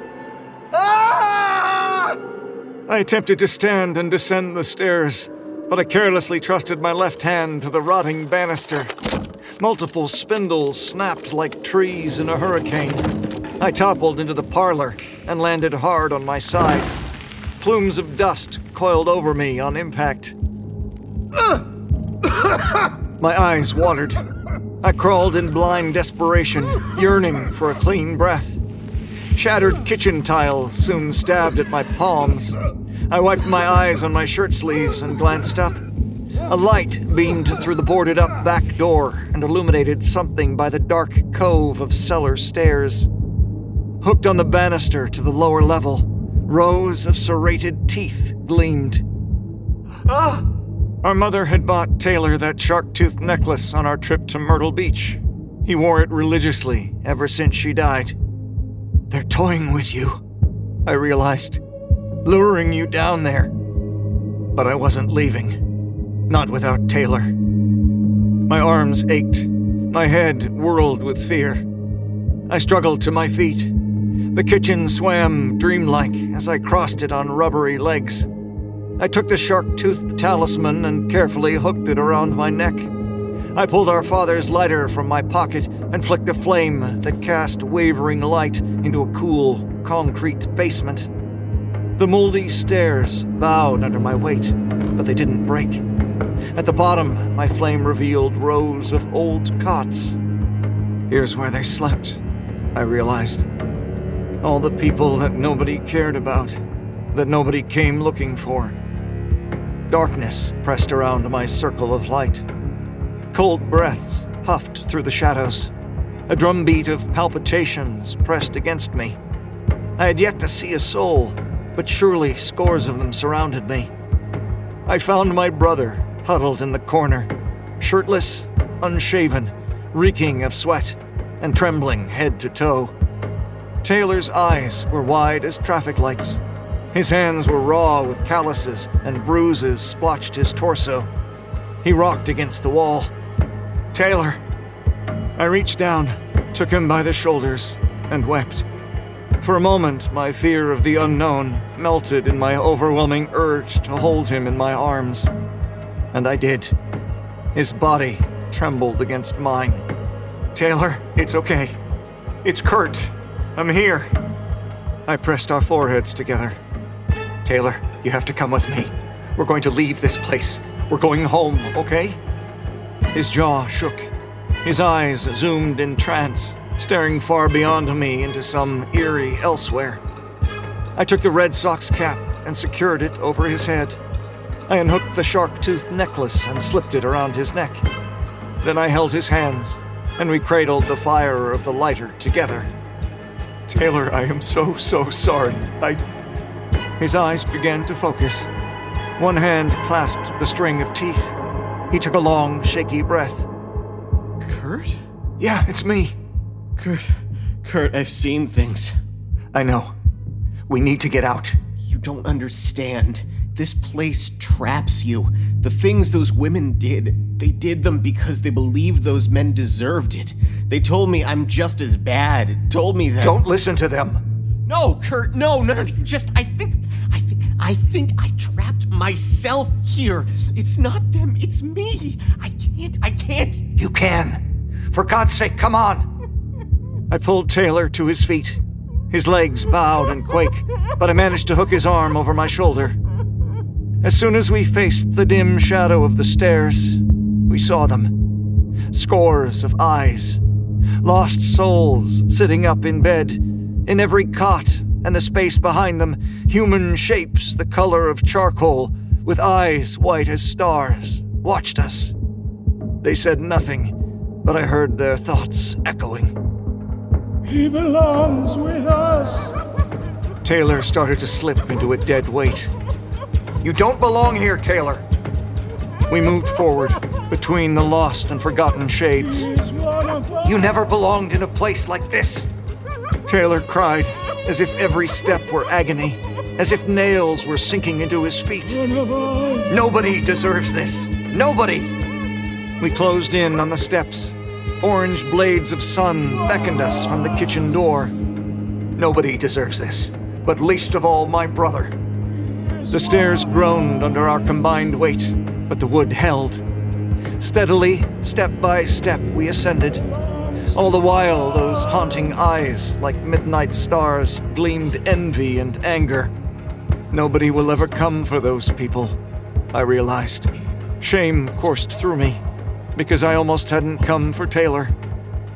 We reached the top. Taylor winced in fading afternoon light. I attempted to pry the planks off the boarded up back door, but they wouldn't budge. Kurt, they're coming. We have to go. We have to go now. I'm trying to! Move! Taylor shoved me onto the dusty kitchen floor. Air rushed between us. Crisp white notches hacked into the wood. Red cat scratch lines carved Taylor's chest. Run! I grabbed Taylor's wrist.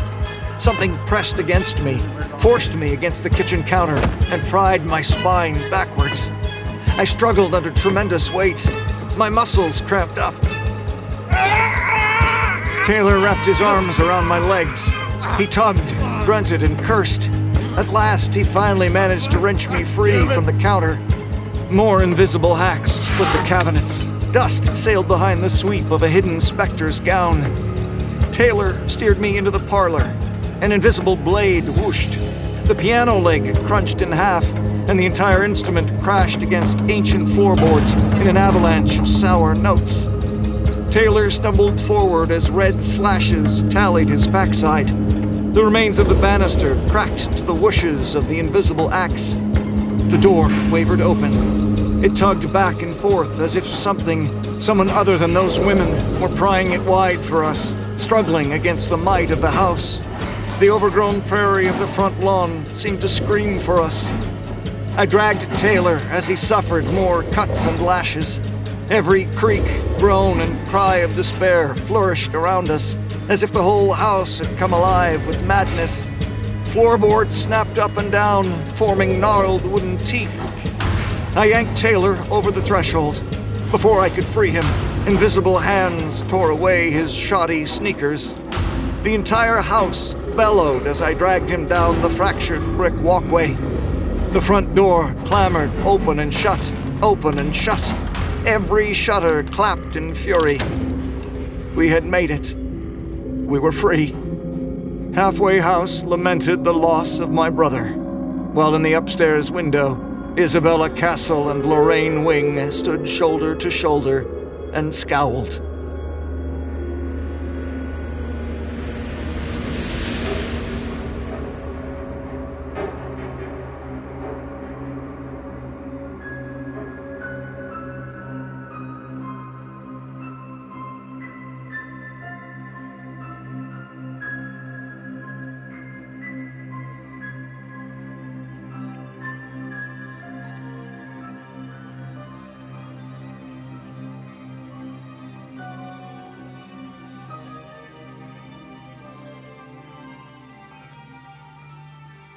In our final tale, we're reminded of the lengths kids will go to in order to impress their peers. In this tale, shared with us by author William Stuart, we meet the loudest, most aggressive kid in a group of friends. But that doesn't stop him from being the most popular. And sometimes, when you're young and impressionable and hanging with a bad crowd, that can lead to tragedy. Performing this tale are Peter Lewis, Atticus Jackson, and Jesse Cornett. So don't give in to peer pressure. Remember, it's okay not to fit in. And whatever you do, don't head under the troll bridge.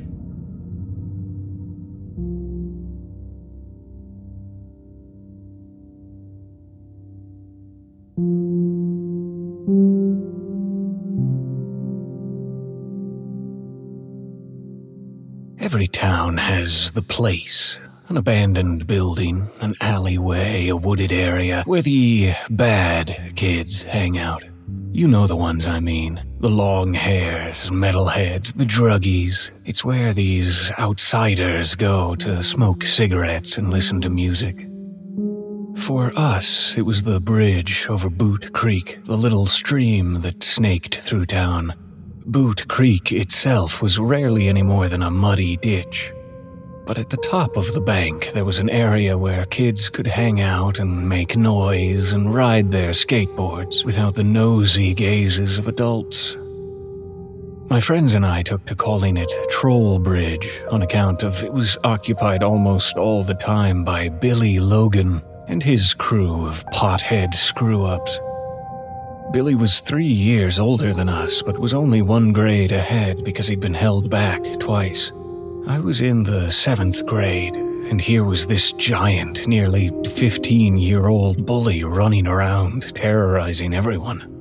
Oh, don't look so shocked. It was the 80s. Things were just like that. You know, it was a different world then. Anyway, Billy had grown this sort of scraggly goatee on his chin, and my friend Chad made the remark that all that hanging out under the bridge was turning him into a billy goat. My other friend Daniel pointed out that it had been the troll who lived under the bridge, not the goats. I agreed with Daniel that Billy was much more like the troll than the goats. And after that, it was Troll Bridge, not Boot Creek that we avoided as much as we could. Now, like I said, this was the 80s, and things were different back then. Westport is still a tiny town, but back then it wasn't much more than a few cross streets, some churches, the schools, and a few neighborhoods. It was the sort of town that it was really big news, like on the front page, that they were opening a new gas station on 5th Street. So, in the 80s, I lived in a town that was still very much like the idyllic American towns that they showed on TV shows from the 50s. The people were pretty religious and very patriotic. There were community events and boosters, and on 4th of July, everyone in town would drag a cooler to the beach to watch the fireworks display out over the bay. There were no kidnappers or drug cartels, no perverts or traffickers. There was nothing to be afraid of in Westport, except for maybe Satan. But you know how it was. Everyone was scared of the devil back then. So when it came to things for me to be afraid of, it was pretty much Satan and Billy Logan. And although we were all plenty scared of the devil, Billy Logan was someone we saw every day. The thing was, although he was a giant asshole and I was terrified of the guy, I. I stood in awe of Billy Logan. Here was a guy who did whatever he wanted whenever he wanted. Billy dressed in nothing but ripped jeans, black heavy metal t shirts, and combat boots. His hair was working on being long, with the back hanging somewhat longer than the front. You'd call it a mullet now, but back then it was just what metalhead kids did between figuring out they wanted long hair and actually having it. Occasionally, I'd see him riding around town on his bike, a tweaked out BMX with mix and match parts. He was always leaning back, riding without hands, smoking a cigarette. He was also always sure to use the other hand to give you the finger if he saw you looking. Now, I realize that bullies are created by being bullied, and that the story of Billy Logan was probably a horribly tragic one full of neglectful parents and cries for help. I, I know this. Part of me knew it then, too. You had to know that this sort of thing was not normal, that kids just didn't go around failing grades and being assholes because they were just naturally that cool. No, I realized that he probably had a terrible home life and was just acting out. And teachers? If I had to bet what the teachers were all talking about, most of all, in that tiny smoke filled teacher's lounge, it was Billy Logan. He had already been held back twice. There was no way this kid was going to college. Any decent grade he made was, in all likelihood, a sympathy mark, if he even bothered to show up for the class. So the teachers more or less left him alone. And for what it's worth, he obviously didn't have parents breathing down his neck all the time. Like some throwback version of Tyler Durden, he was free in all of the ways that I was not, and I craved that freedom. Another reason I took a shine to Billy Logan was because of the way Amy Martin looked at him the day he rode his skateboard through the cafeteria at lunchtime. I'd had a crush on Amy since the fifth grade and had nearly gotten up the nerve to ask her to the dance before hearing through the grapevine that she'd already been asked. Amy had an older brother that kept her informed of what was cool. She knew about music and books that we'd never heard of before. She had this sort of maturity, this sophistication that set her apart from the other girls in class. She was also really, really pretty, so brave or not, I knew the chances were slim that I'd ever have a shot at a date with her. I was standing in the line with Chad and Daniel when the door to the cafeteria slammed open with a loud bang. Startled, everyone turned to see what had happened. There was Billy riding his board, hands raised in the heavy metal devil horns salute. He coasted to the center of the room and did a 360 degree spin before stopping and kicking the board into his hand. He looked around dramatically and put on his best Jeff Spicoli voice. Hey, there's no birthday party for me here. Everybody laughed and watched as Billy began to make his way to the exit, being flanked on both sides by angry lunchroom monitors. He faked left and then bolted right, slipping just under Coach Holden's reaching fingers, and then kicked open the door to the courtyard. When he realized he was free, he stuck a middle finger in the air before hitting the final door that opened to the parking lot. As the door swung shut, we could hear him cackling as he ran away. The cafeteria was abuzz with excitement. Billy had been bad before, but nobody had ever done something so outright crazy. Some people were just shaking their heads in exasperation. Others were discussing just how the school might go about punishing him when he came back on Monday. One thing's for certain the only thing anyone was talking about was Billy Logan and the stunt he'd just pulled. Chad and Daniel guessed that he'd probably, finally, be expelled, and we would be over the terror of Westport Junior High. I wasn't really listening to any of it. You see, I'd only been watching Billy out of the corner of my eye. When he'd entered the room, I'd been sneaking glances at Amy Martin. I'd seen her reaction to his antics, and her reaction was anything but exasperation, anger, or pity. No, hers was a serious interest. I realized that she was watching him like I was watching her. Amy liked Billy Logan. She must have felt me watching because she turned to look at me. I turned away for a second and looked back. Amy was watching Billy again. I decided then and there that I needed to be friends with Billy Logan.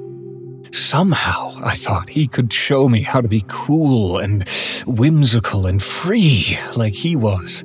Girls like bad boys? Fine, I was going to learn from the baddest of them all. The following Friday, when Chad invited me and Daniel over to his house after school, I declined, saying that my dad was making me do a bunch of chores. What I really had planned was to head down to Trollbridge and see if I couldn't borrow a cigarette from Billy.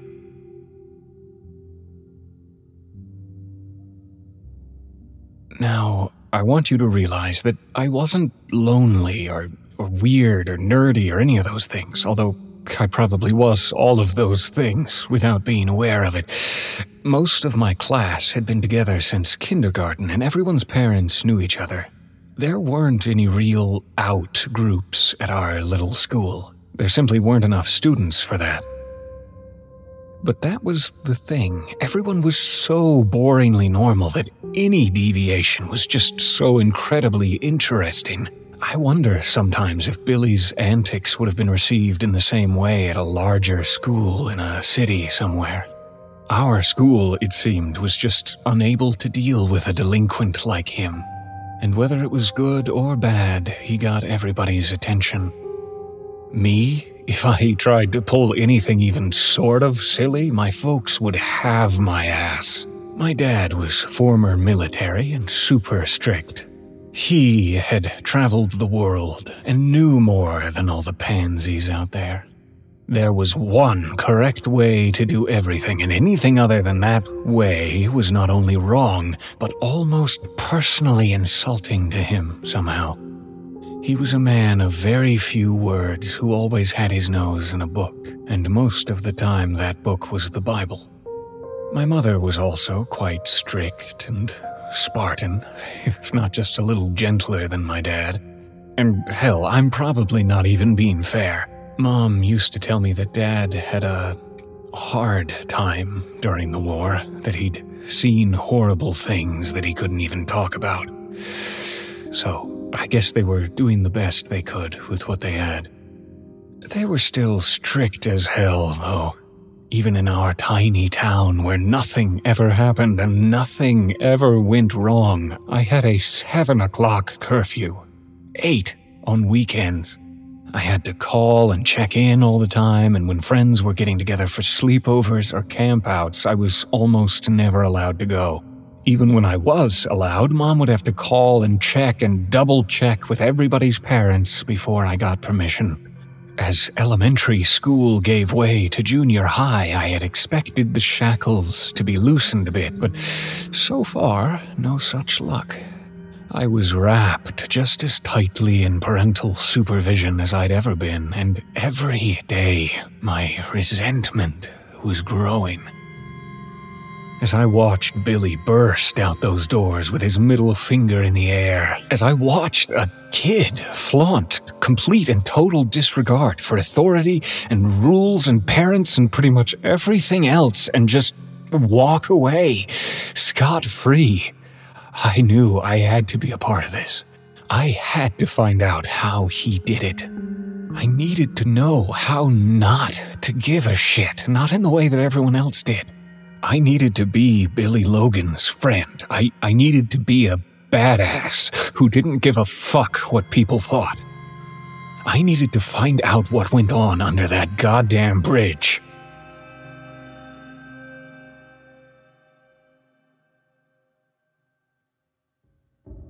The following Friday, I said goodbye to my friends with as much false sincerity as I could muster. Yes, it sucked so much. It was it was going to be hot and stupid, but that was dad and his arbitrary chore assignment. Yeah, I'd see everyone on Monday, well unless I saw them at church, but yeah, see you Monday. And so I hitched my backpack up and I headed across the football field and through the alley behind the grocery store. I stopped there to grab a soft drink for the bridge, then decided to grab a second just in case Billy wanted one. It was a strange walk out to Boot Creek Bridge. I no longer wanted to think of it as Troll Bridge now that I was going to be one of its occupants. We, we weren't bad people, we were just misunderstood. We liked music and skateboards. There wasn't anything wrong with that. Did we like beer and cigarettes? Well, admittedly, I'd had neither, but hell yeah, we smoked and drank. It was just what we did, and if you didn't like it, you could just go on home.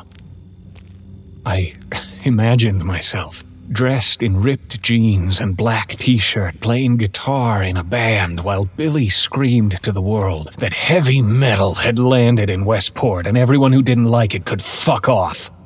Yeah. I actually played air guitar as I walked across the video store parking lot. This was real. This was going to happen. I, I just need to get and learn to play a guitar, and we'd be on MTV by this time next year.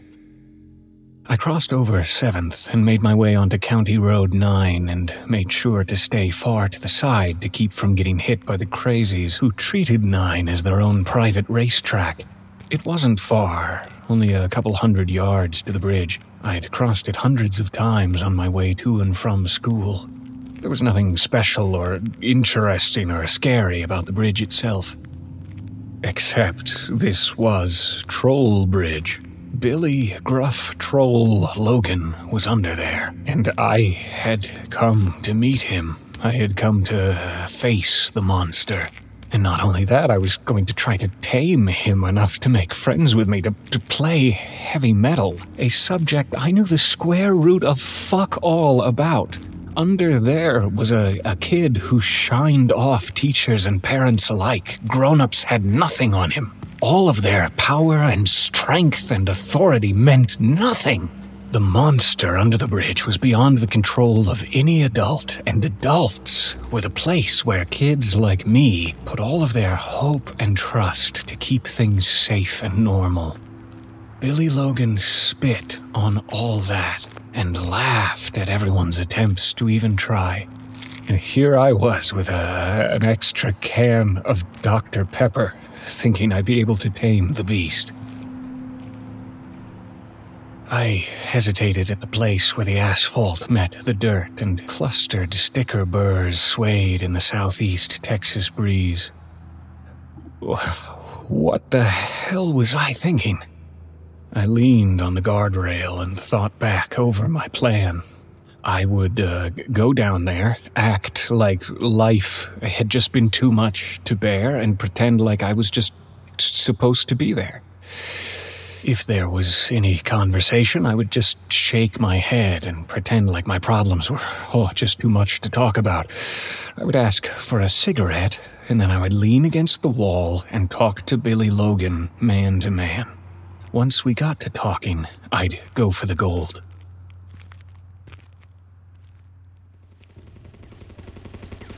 Rambo was the biggest movie at the time, and it just so happened that my uncle had taken my cousin Thomas and me to see it.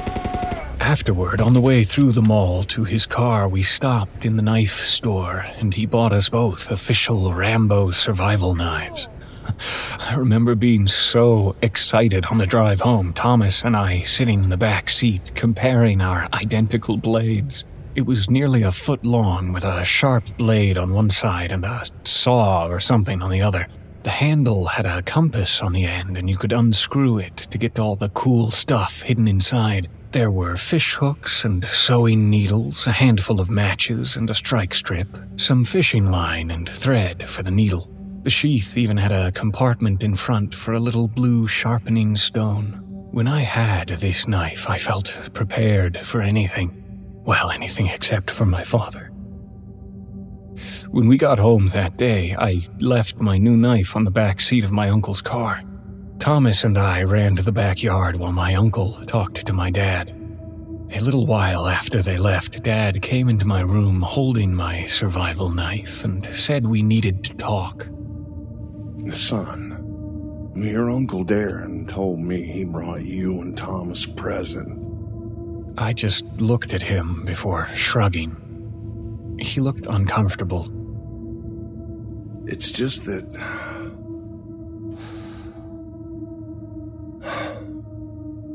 He paused and looked around anywhere but at me.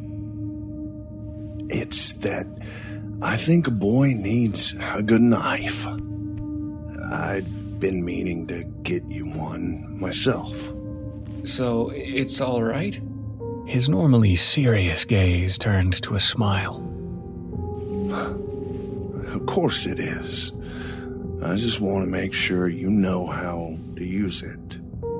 A knife, any knife, but especially one as big as this one, needs to be treated with respect. Can I trust you to keep it clean and sharp and put away when it's not in use? Yes, sir. I hopped off the bed and gave him a hug, and to my surprise, he hugged me back. I'm serious, son. The fastest way you'll get into trouble is to go around doing stupid things with stupid people. I want that knife either on your belt or on the top shelf of your closet. Do not take it anywhere you could get in trouble for it. No school, no church, no nothing. But you can use it here in the backyard, and that's about it. Okay? And we'll go camping soon, and you can do what you like. But until then, please keep it put away. Okay? I had been shocked, but also just so damn happy. It had been the first time I could think of that my old man spoke to me like I was a man and not some little kid. I kept my word, too. I kept it on the shelf when I wasn't camping. It was the least I could do to keep my prize. Today, however, I, I had gone the other way. Today, that knife was stuffed between the soda cans in the front pocket of my backpack. Today, if soft drinks and small talk didn't work, I would prove to Billy that I could be cool. After all, only cool people would have a knife like mine, right? Or rather, only cool people would have the nerve to carry it around in their backpack at school. I would show him the knife, and he would think I was cool. And I'd be allowed into the gang, and, and that would be that. It couldn't fail.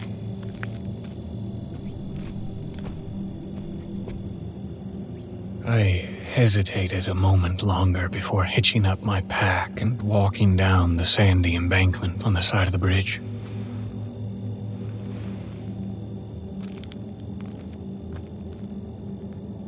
Just a few feet off the road, in a spot that was not visible from up there, were many layers of spray paint in different colors. I couldn't make out what most of it said, as it was painted over itself and nearly impossible to read. There were the names of bands, such as Slayer and Iron Maiden, among others. Most of these I failed to recognize.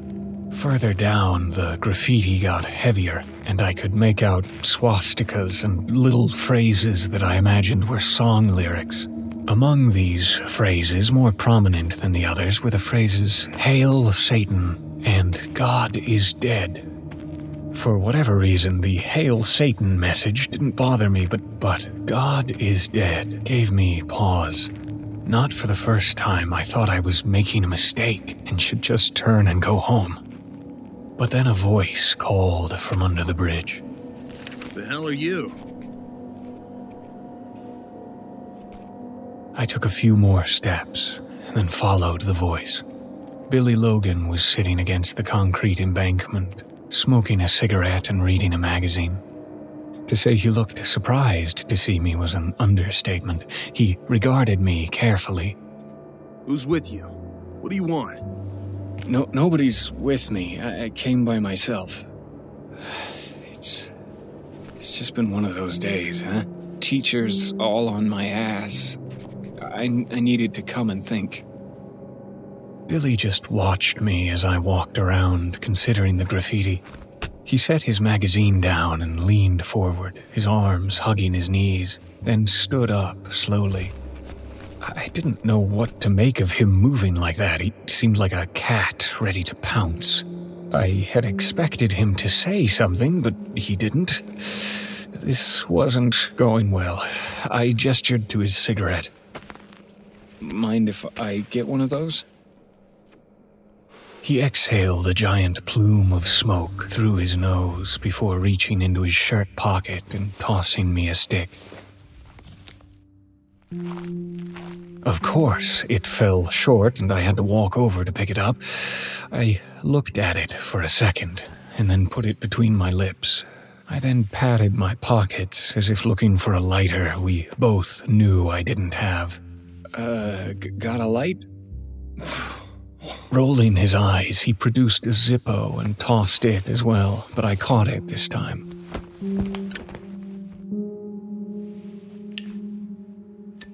I flipped the top and struck it.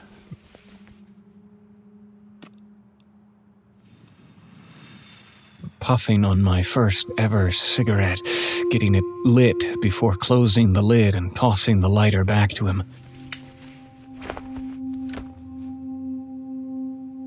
I took a mouthful of smoke and blew it into the air. I looked at the cigarette and back to Billy. Hmm. Mm. Camel. I haven't had one of these before. It's good.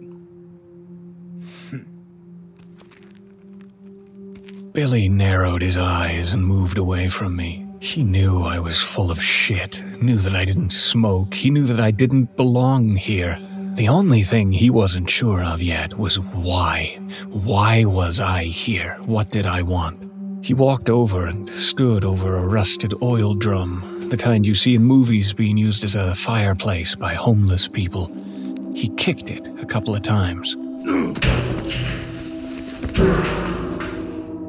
He still stared at me and said nothing. His silence was suddenly terrifying. I started to say something, thought better of it, then remembered the cigarette in my hand and brought it up for another puff. It's not how you do it, dweeb. You pull it into your mouth, then you inhale it. Like this. He took a drag, inhaled, and then let it out in a slow exhale.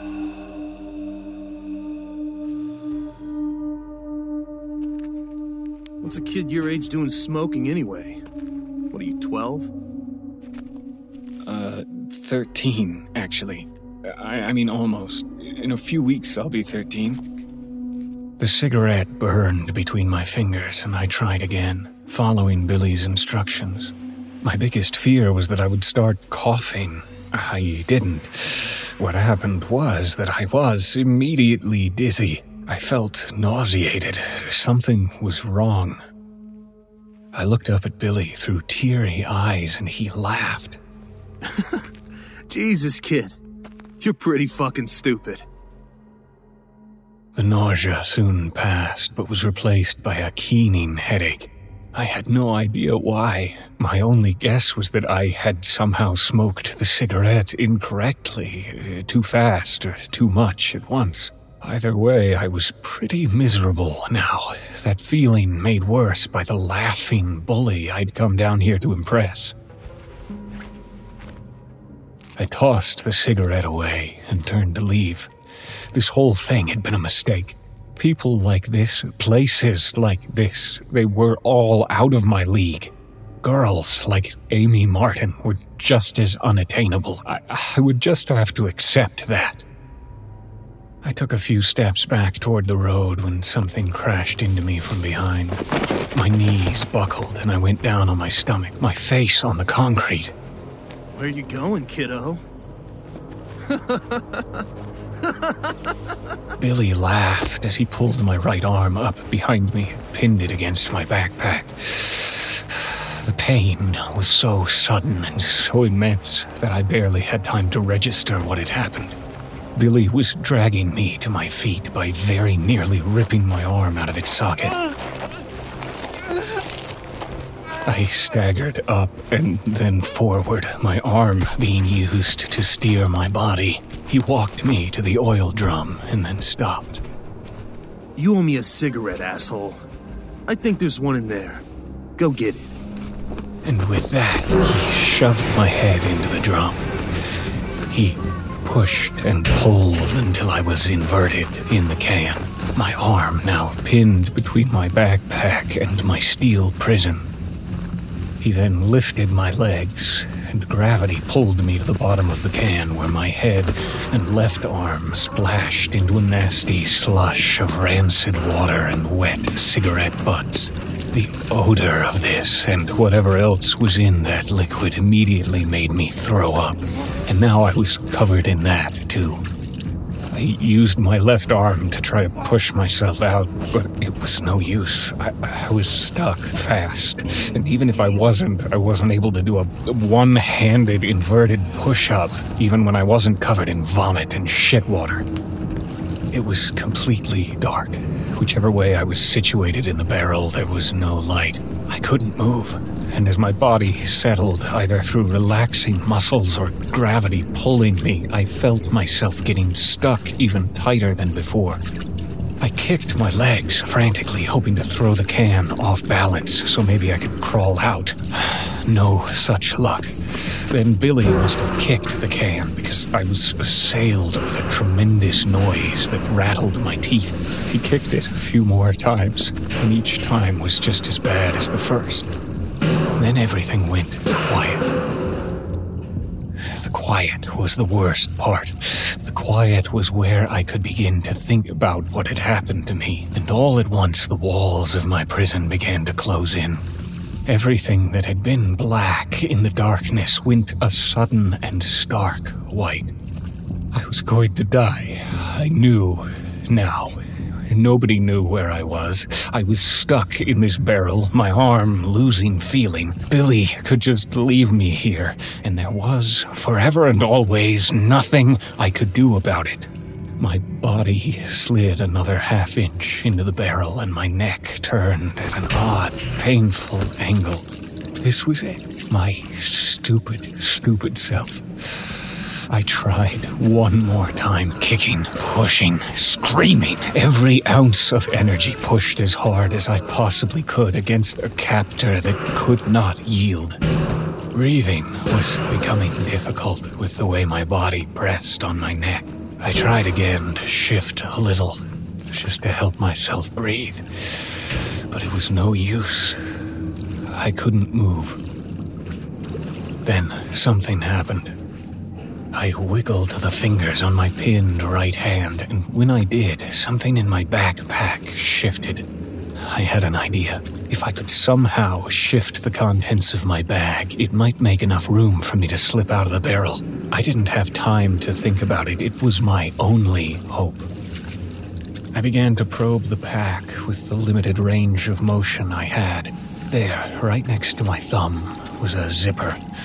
I worked my fingers until I moved the zipper enough to make a hole, and then I pulled the compartment open. One of the soda cans fell out and landed with a splash next to my head. Using my hand to push on the inside of the compartment, I exhaled and pushed, and the second can fell out as well. I then gripped the handle of my knife and pulled it free of the bag. When I relaxed, I slid further into the can. My right arm came free, and I was able to throw the barrel off balance and knock it over. I scrambled out of the barrel onto the sandy concrete under the Boot Creek Bridge.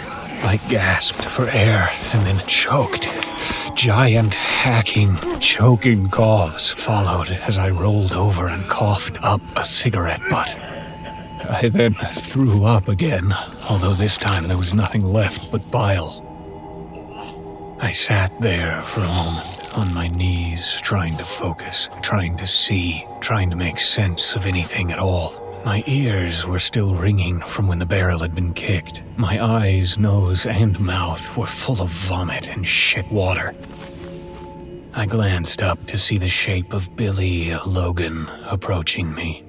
He appeared to be smiling and had a hand out. I needed to run, to escape, to get away. He had done this to me. He hadn't meant for me to escape. He was going to put me back there, back in the barrel. I scrambled backwards as he came toward me. I looked to my left and then to my right, and I noticed I was still holding the knife. I quickly popped the snap and pulled it from its sheath. I then held it in both hands and lunged at Billy Logan and sunk its blade, all the ten inches of stainless china, into his belly. Billy's eyes went wide as I stabbed him. He screamed and staggered backward, taking the knife with him as the blade slipped from my hands. He tried to pull it from his stomach, but the inverted saw teeth on the backside of the blade held it in. A blackish red stain appeared on his Iron Maiden t shirt, and he fell to his knees. He tried to speak, but all that came out was a blubbering, nonsensical slur and a pained hiss. He then toppled over and rolled down the embankment into the littered ditch that was Boot Creek. He landed on his back, the handle of the knife now laying flat against his stomach. I thought for a second of all the damage that thing must have done as it got knocked side to side and up and down as he tumbled. He kicked a time or two, weakly in the wet scrabble of trash at the bottom of the ditch, then went still. What had I done? Oh my god, what had just happened? Adrenaline and panic rose almost as badly as it had been in the bottom of the barrel. Bile rose in my throat, and I threw up for the third time that afternoon.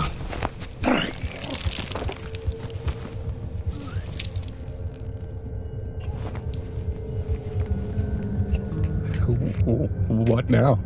Should I call the police? Sh- should I just run away? I should get help. I should get help. That's what I should do. But what? What help? I was no doctor, but I imagined a 10 inch blade making random cuts inside the body cavity of a person. There was no help for Billy Logan. The, the, the kid was dead. If not now, then definitely by the time I could find someone and bring them back. I, sh- I should just run. I'd go out to the train yards and hop on the first one going anywhere. I, I would just live as a man on the run, telling stories to younger men about the dangers of bridges and trolls. I shook off the thought. What are you, 12? Billy's voice in my head. I, I was just 12, and I just stabbed a guy to death. What kind of prison do they send a 12 year old murderer to? Certainly not juvie, the place they send shoplifters and vandals. No, my prison, the one for murderers, was, had to be much worse. It was full of kids just like Billy Logan, except, no, no, Logan might have been a dick, but he was no killer. So it was full of kids that were even meaner than Billy Logan. I shuddered. I could not go to prison. Not for this. This. It was an accident. It was self defense. This was retaliation. Anyone could see my clothes and know that he had it coming. I, I was a good kid with good grades. My father was a, a decorated war veteran. Billy Logan was a piece of shit criminal who once tried to set the school on fire. If anything, I had done everyone a favor. I looked back at the now still body with a giant knife poking out of it, and I knew that I was kidding myself. All the judge would have to ask is why I had that knife on me and why I had chosen to go under the bridge in the first place. Billy Logan had terrorized me in some way, and I had gone down there seeking revenge. He had fought me, but in the end, the one with the huge knife used it to murder this harmless prankster. The gavel would come down, and I would be escorted out in chains to spend the rest of my life among dangerous and violent criminals. No. I had to cover this up. I had to conceal it. I, I had to get rid of the body. Thunder pealed off in the distance to herald a coming storm. I stared at the body for a long time, daring myself to move. I knew that when I did begin to move, whatever I did and whatever the results were, they were permanent. I was dealing with forever here, and as the storm got closer, I knew my time was running out. How was I going to get rid of him? I looked around for an answer, and then I found it. The barrel. I I would shove him in close the top somehow. And when Boot Creek came up with the runoff from the storm, Billy, barrel, and all would be washed out into the bay, flushed away, gone, gone, gone. I could think of no other solution, so I got to work. I took off my backpack and stashed it high on the bank, then rolled the barrel down into the ditch. The echoing noise it made as it bounced off the concrete was deafening, and I was sure that someone was going to hear and investigate. I couldn't worry about that. I ran down and pulled the knife from Billy's belly. The, saw teeth held chunks of flesh and gore that I would have to scrub to get off, but for now I just needed to hide the knife as well. Then, if anyone came along, I could say I found him like this, and I was trying to get him out of rather than into the barrel. I rolled the open end to his head and then lifted his head and shoulders into the can. He was heavier than I thought he would be, and I wasn't sure if I was strong enough to get the job done. I was also creeped out by his half lidded eyes. I half expected him to jump up and grab me like the killer in a monster movie. I hoped he would, even, but I knew that he wouldn't. He was dead, and I had to get him into this barrel. I worked the barrel from side to side and inched the body into it little by little. Once I got a little past his hips, his head hit the bottom of the can and I couldn't get the rest of him in. I sat there for a second, thinking. When I'd been upside down in the barrel, my neck had turned, and when it did, my body shifted and more of me had fallen in. I needed to use gravity to help.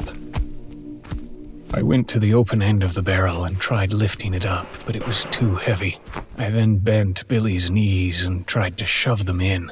One of them caught on the side of the can and made it easier for me to get a grip. I held onto the side of that barrel and pushed with all my strength. Harder and harder than I'd ever tried to do anything before. And little by little, the barrel righted itself. The body of Billy Logan slipped further inside. Once I was done folding the other leg and pushing the corpse in, the barrel was only about three quarters full. I thought about how to close the top. The rain was closer now. I could smell it in the air along with the sludge and cigarettes from the barrel. The creek was flowing a bit more than it had been as well. I needed to hurry. How would I close this thing? There was no lid. Then I saw one of the Dr. Pepper cans that had fallen from my backpack. It had fallen out and rolled down here with us, and the top had been crushed somehow in all the confusion. I had a flash of inspiration and cast about looking for as big a rock as I could find. I found what I needed and set to work collapsing the top of the barrel on two sides. I then hammered the sides in, basically sealing the top by crushing it in on him. If I was lucky, the barrel would float away, maybe as far as the bay. And by the time they found the body, there would be nothing to connect me to it in any way. As the rain began to fall around Boot Creek Bridge, I left the barrel and the worst mistake I'd ever made behind. I collected my backpack and my knife. I wondered about the spots of blood that glistened here and there on the concrete. But as the water began to flow down the sides of the culvert, I was comfortable that it would wash away. And even if it didn't, it would blend with the swastikas and other graffiti down there. God is dead, indeed.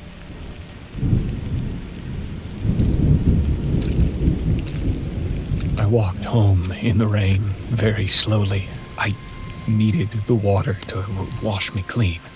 I stopped behind the car wash and rinsed the blood and chunks off the knife. I would take a toothbrush to it later, but this would do for now. I cried as I worked. For the first time since Billy had attacked me, I'd been able to actually think about what had happened. A series of full bodied shudders shook me, and I cried from my core. I cried for myself and what was going to happen when they found me. I imagined the looks on my parents' faces, my grandparents.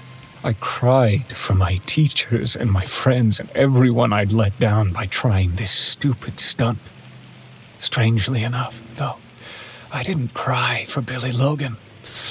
I could still feel the wet, nasty cigarette butt lodged in my throat. No, although I cried for many, many things on that walk home, Billy Logan got none of my tears. When I got home, Dad was still at work and Mom's car was gone, meaning she was out running errands, and that meant I had time I was completely drenched and fully exhausted, and the entire contents of my backpack were thoroughly soaked. I took out the knife and shoved it into my pants before dropping the bag in the laundry room and going to my room. I set the knife in its spot on my closet shelf and peeled my clothes off, running to dump them into the washing machine. I then got into the shower and scrubbed my entire body over and over again with the hottest water I could stand. When I was done, I brushed my teeth longer and harder than I ever had before or since, and then I started over again.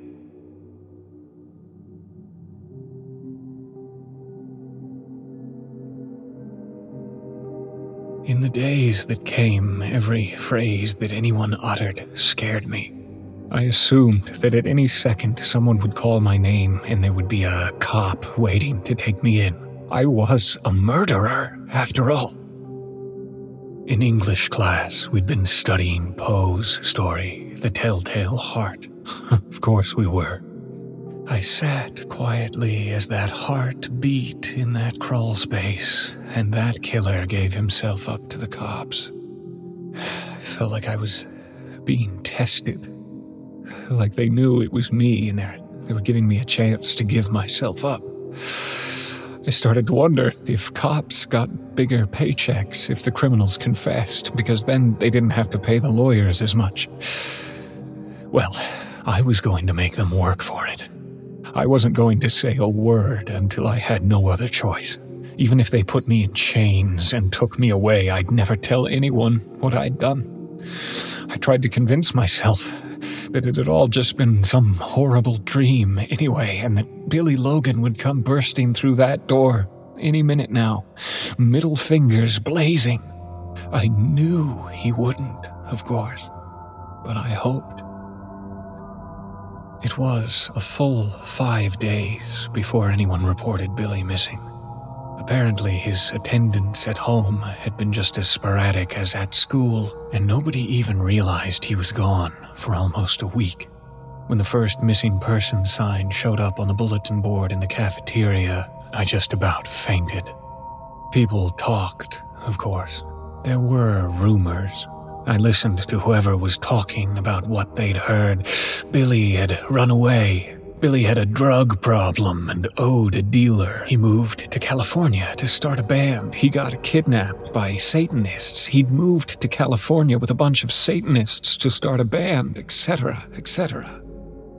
I relaxed a little as each one of these stories came out. At least none of them claimed to have seen Billy getting his guts pulverized by some 12 year old dork under the Boot Creek Bridge. Days turned into weeks and weeks to months. The local police had never liked that kid and were probably just happy that he moved on. Everyone pretty much agreed that he had just run away from home. His mom showed up at city council meetings and swore that if he'd just run away, he would have at least called her by now. But she was a mean drunk who had punched a cop in front of the Dixie Mart on Christmas Eve, so they didn't like her either. The missing persons signs faded, and with them the memory of Billy Logan. I turned 13 without having been caught, then 14. My folks moved from Westport to Dallas, then from Dallas to Tallahassee, I graduated high school and then college and went on to have a family and a career in a city and state I'd rather not mention. In the end, nobody put much effort into finding Billy Logan. Not much effort at all. I suppose when all was said and done, he wasn't someone I needed to be friends with. After all,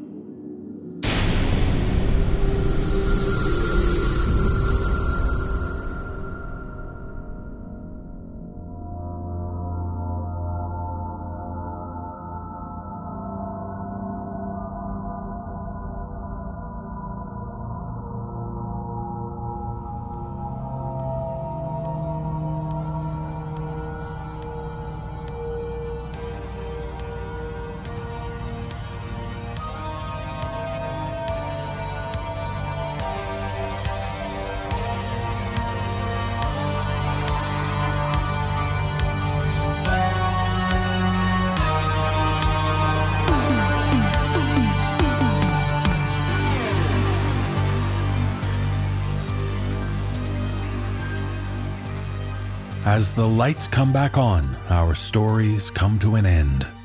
Please remember to be kind and rewind.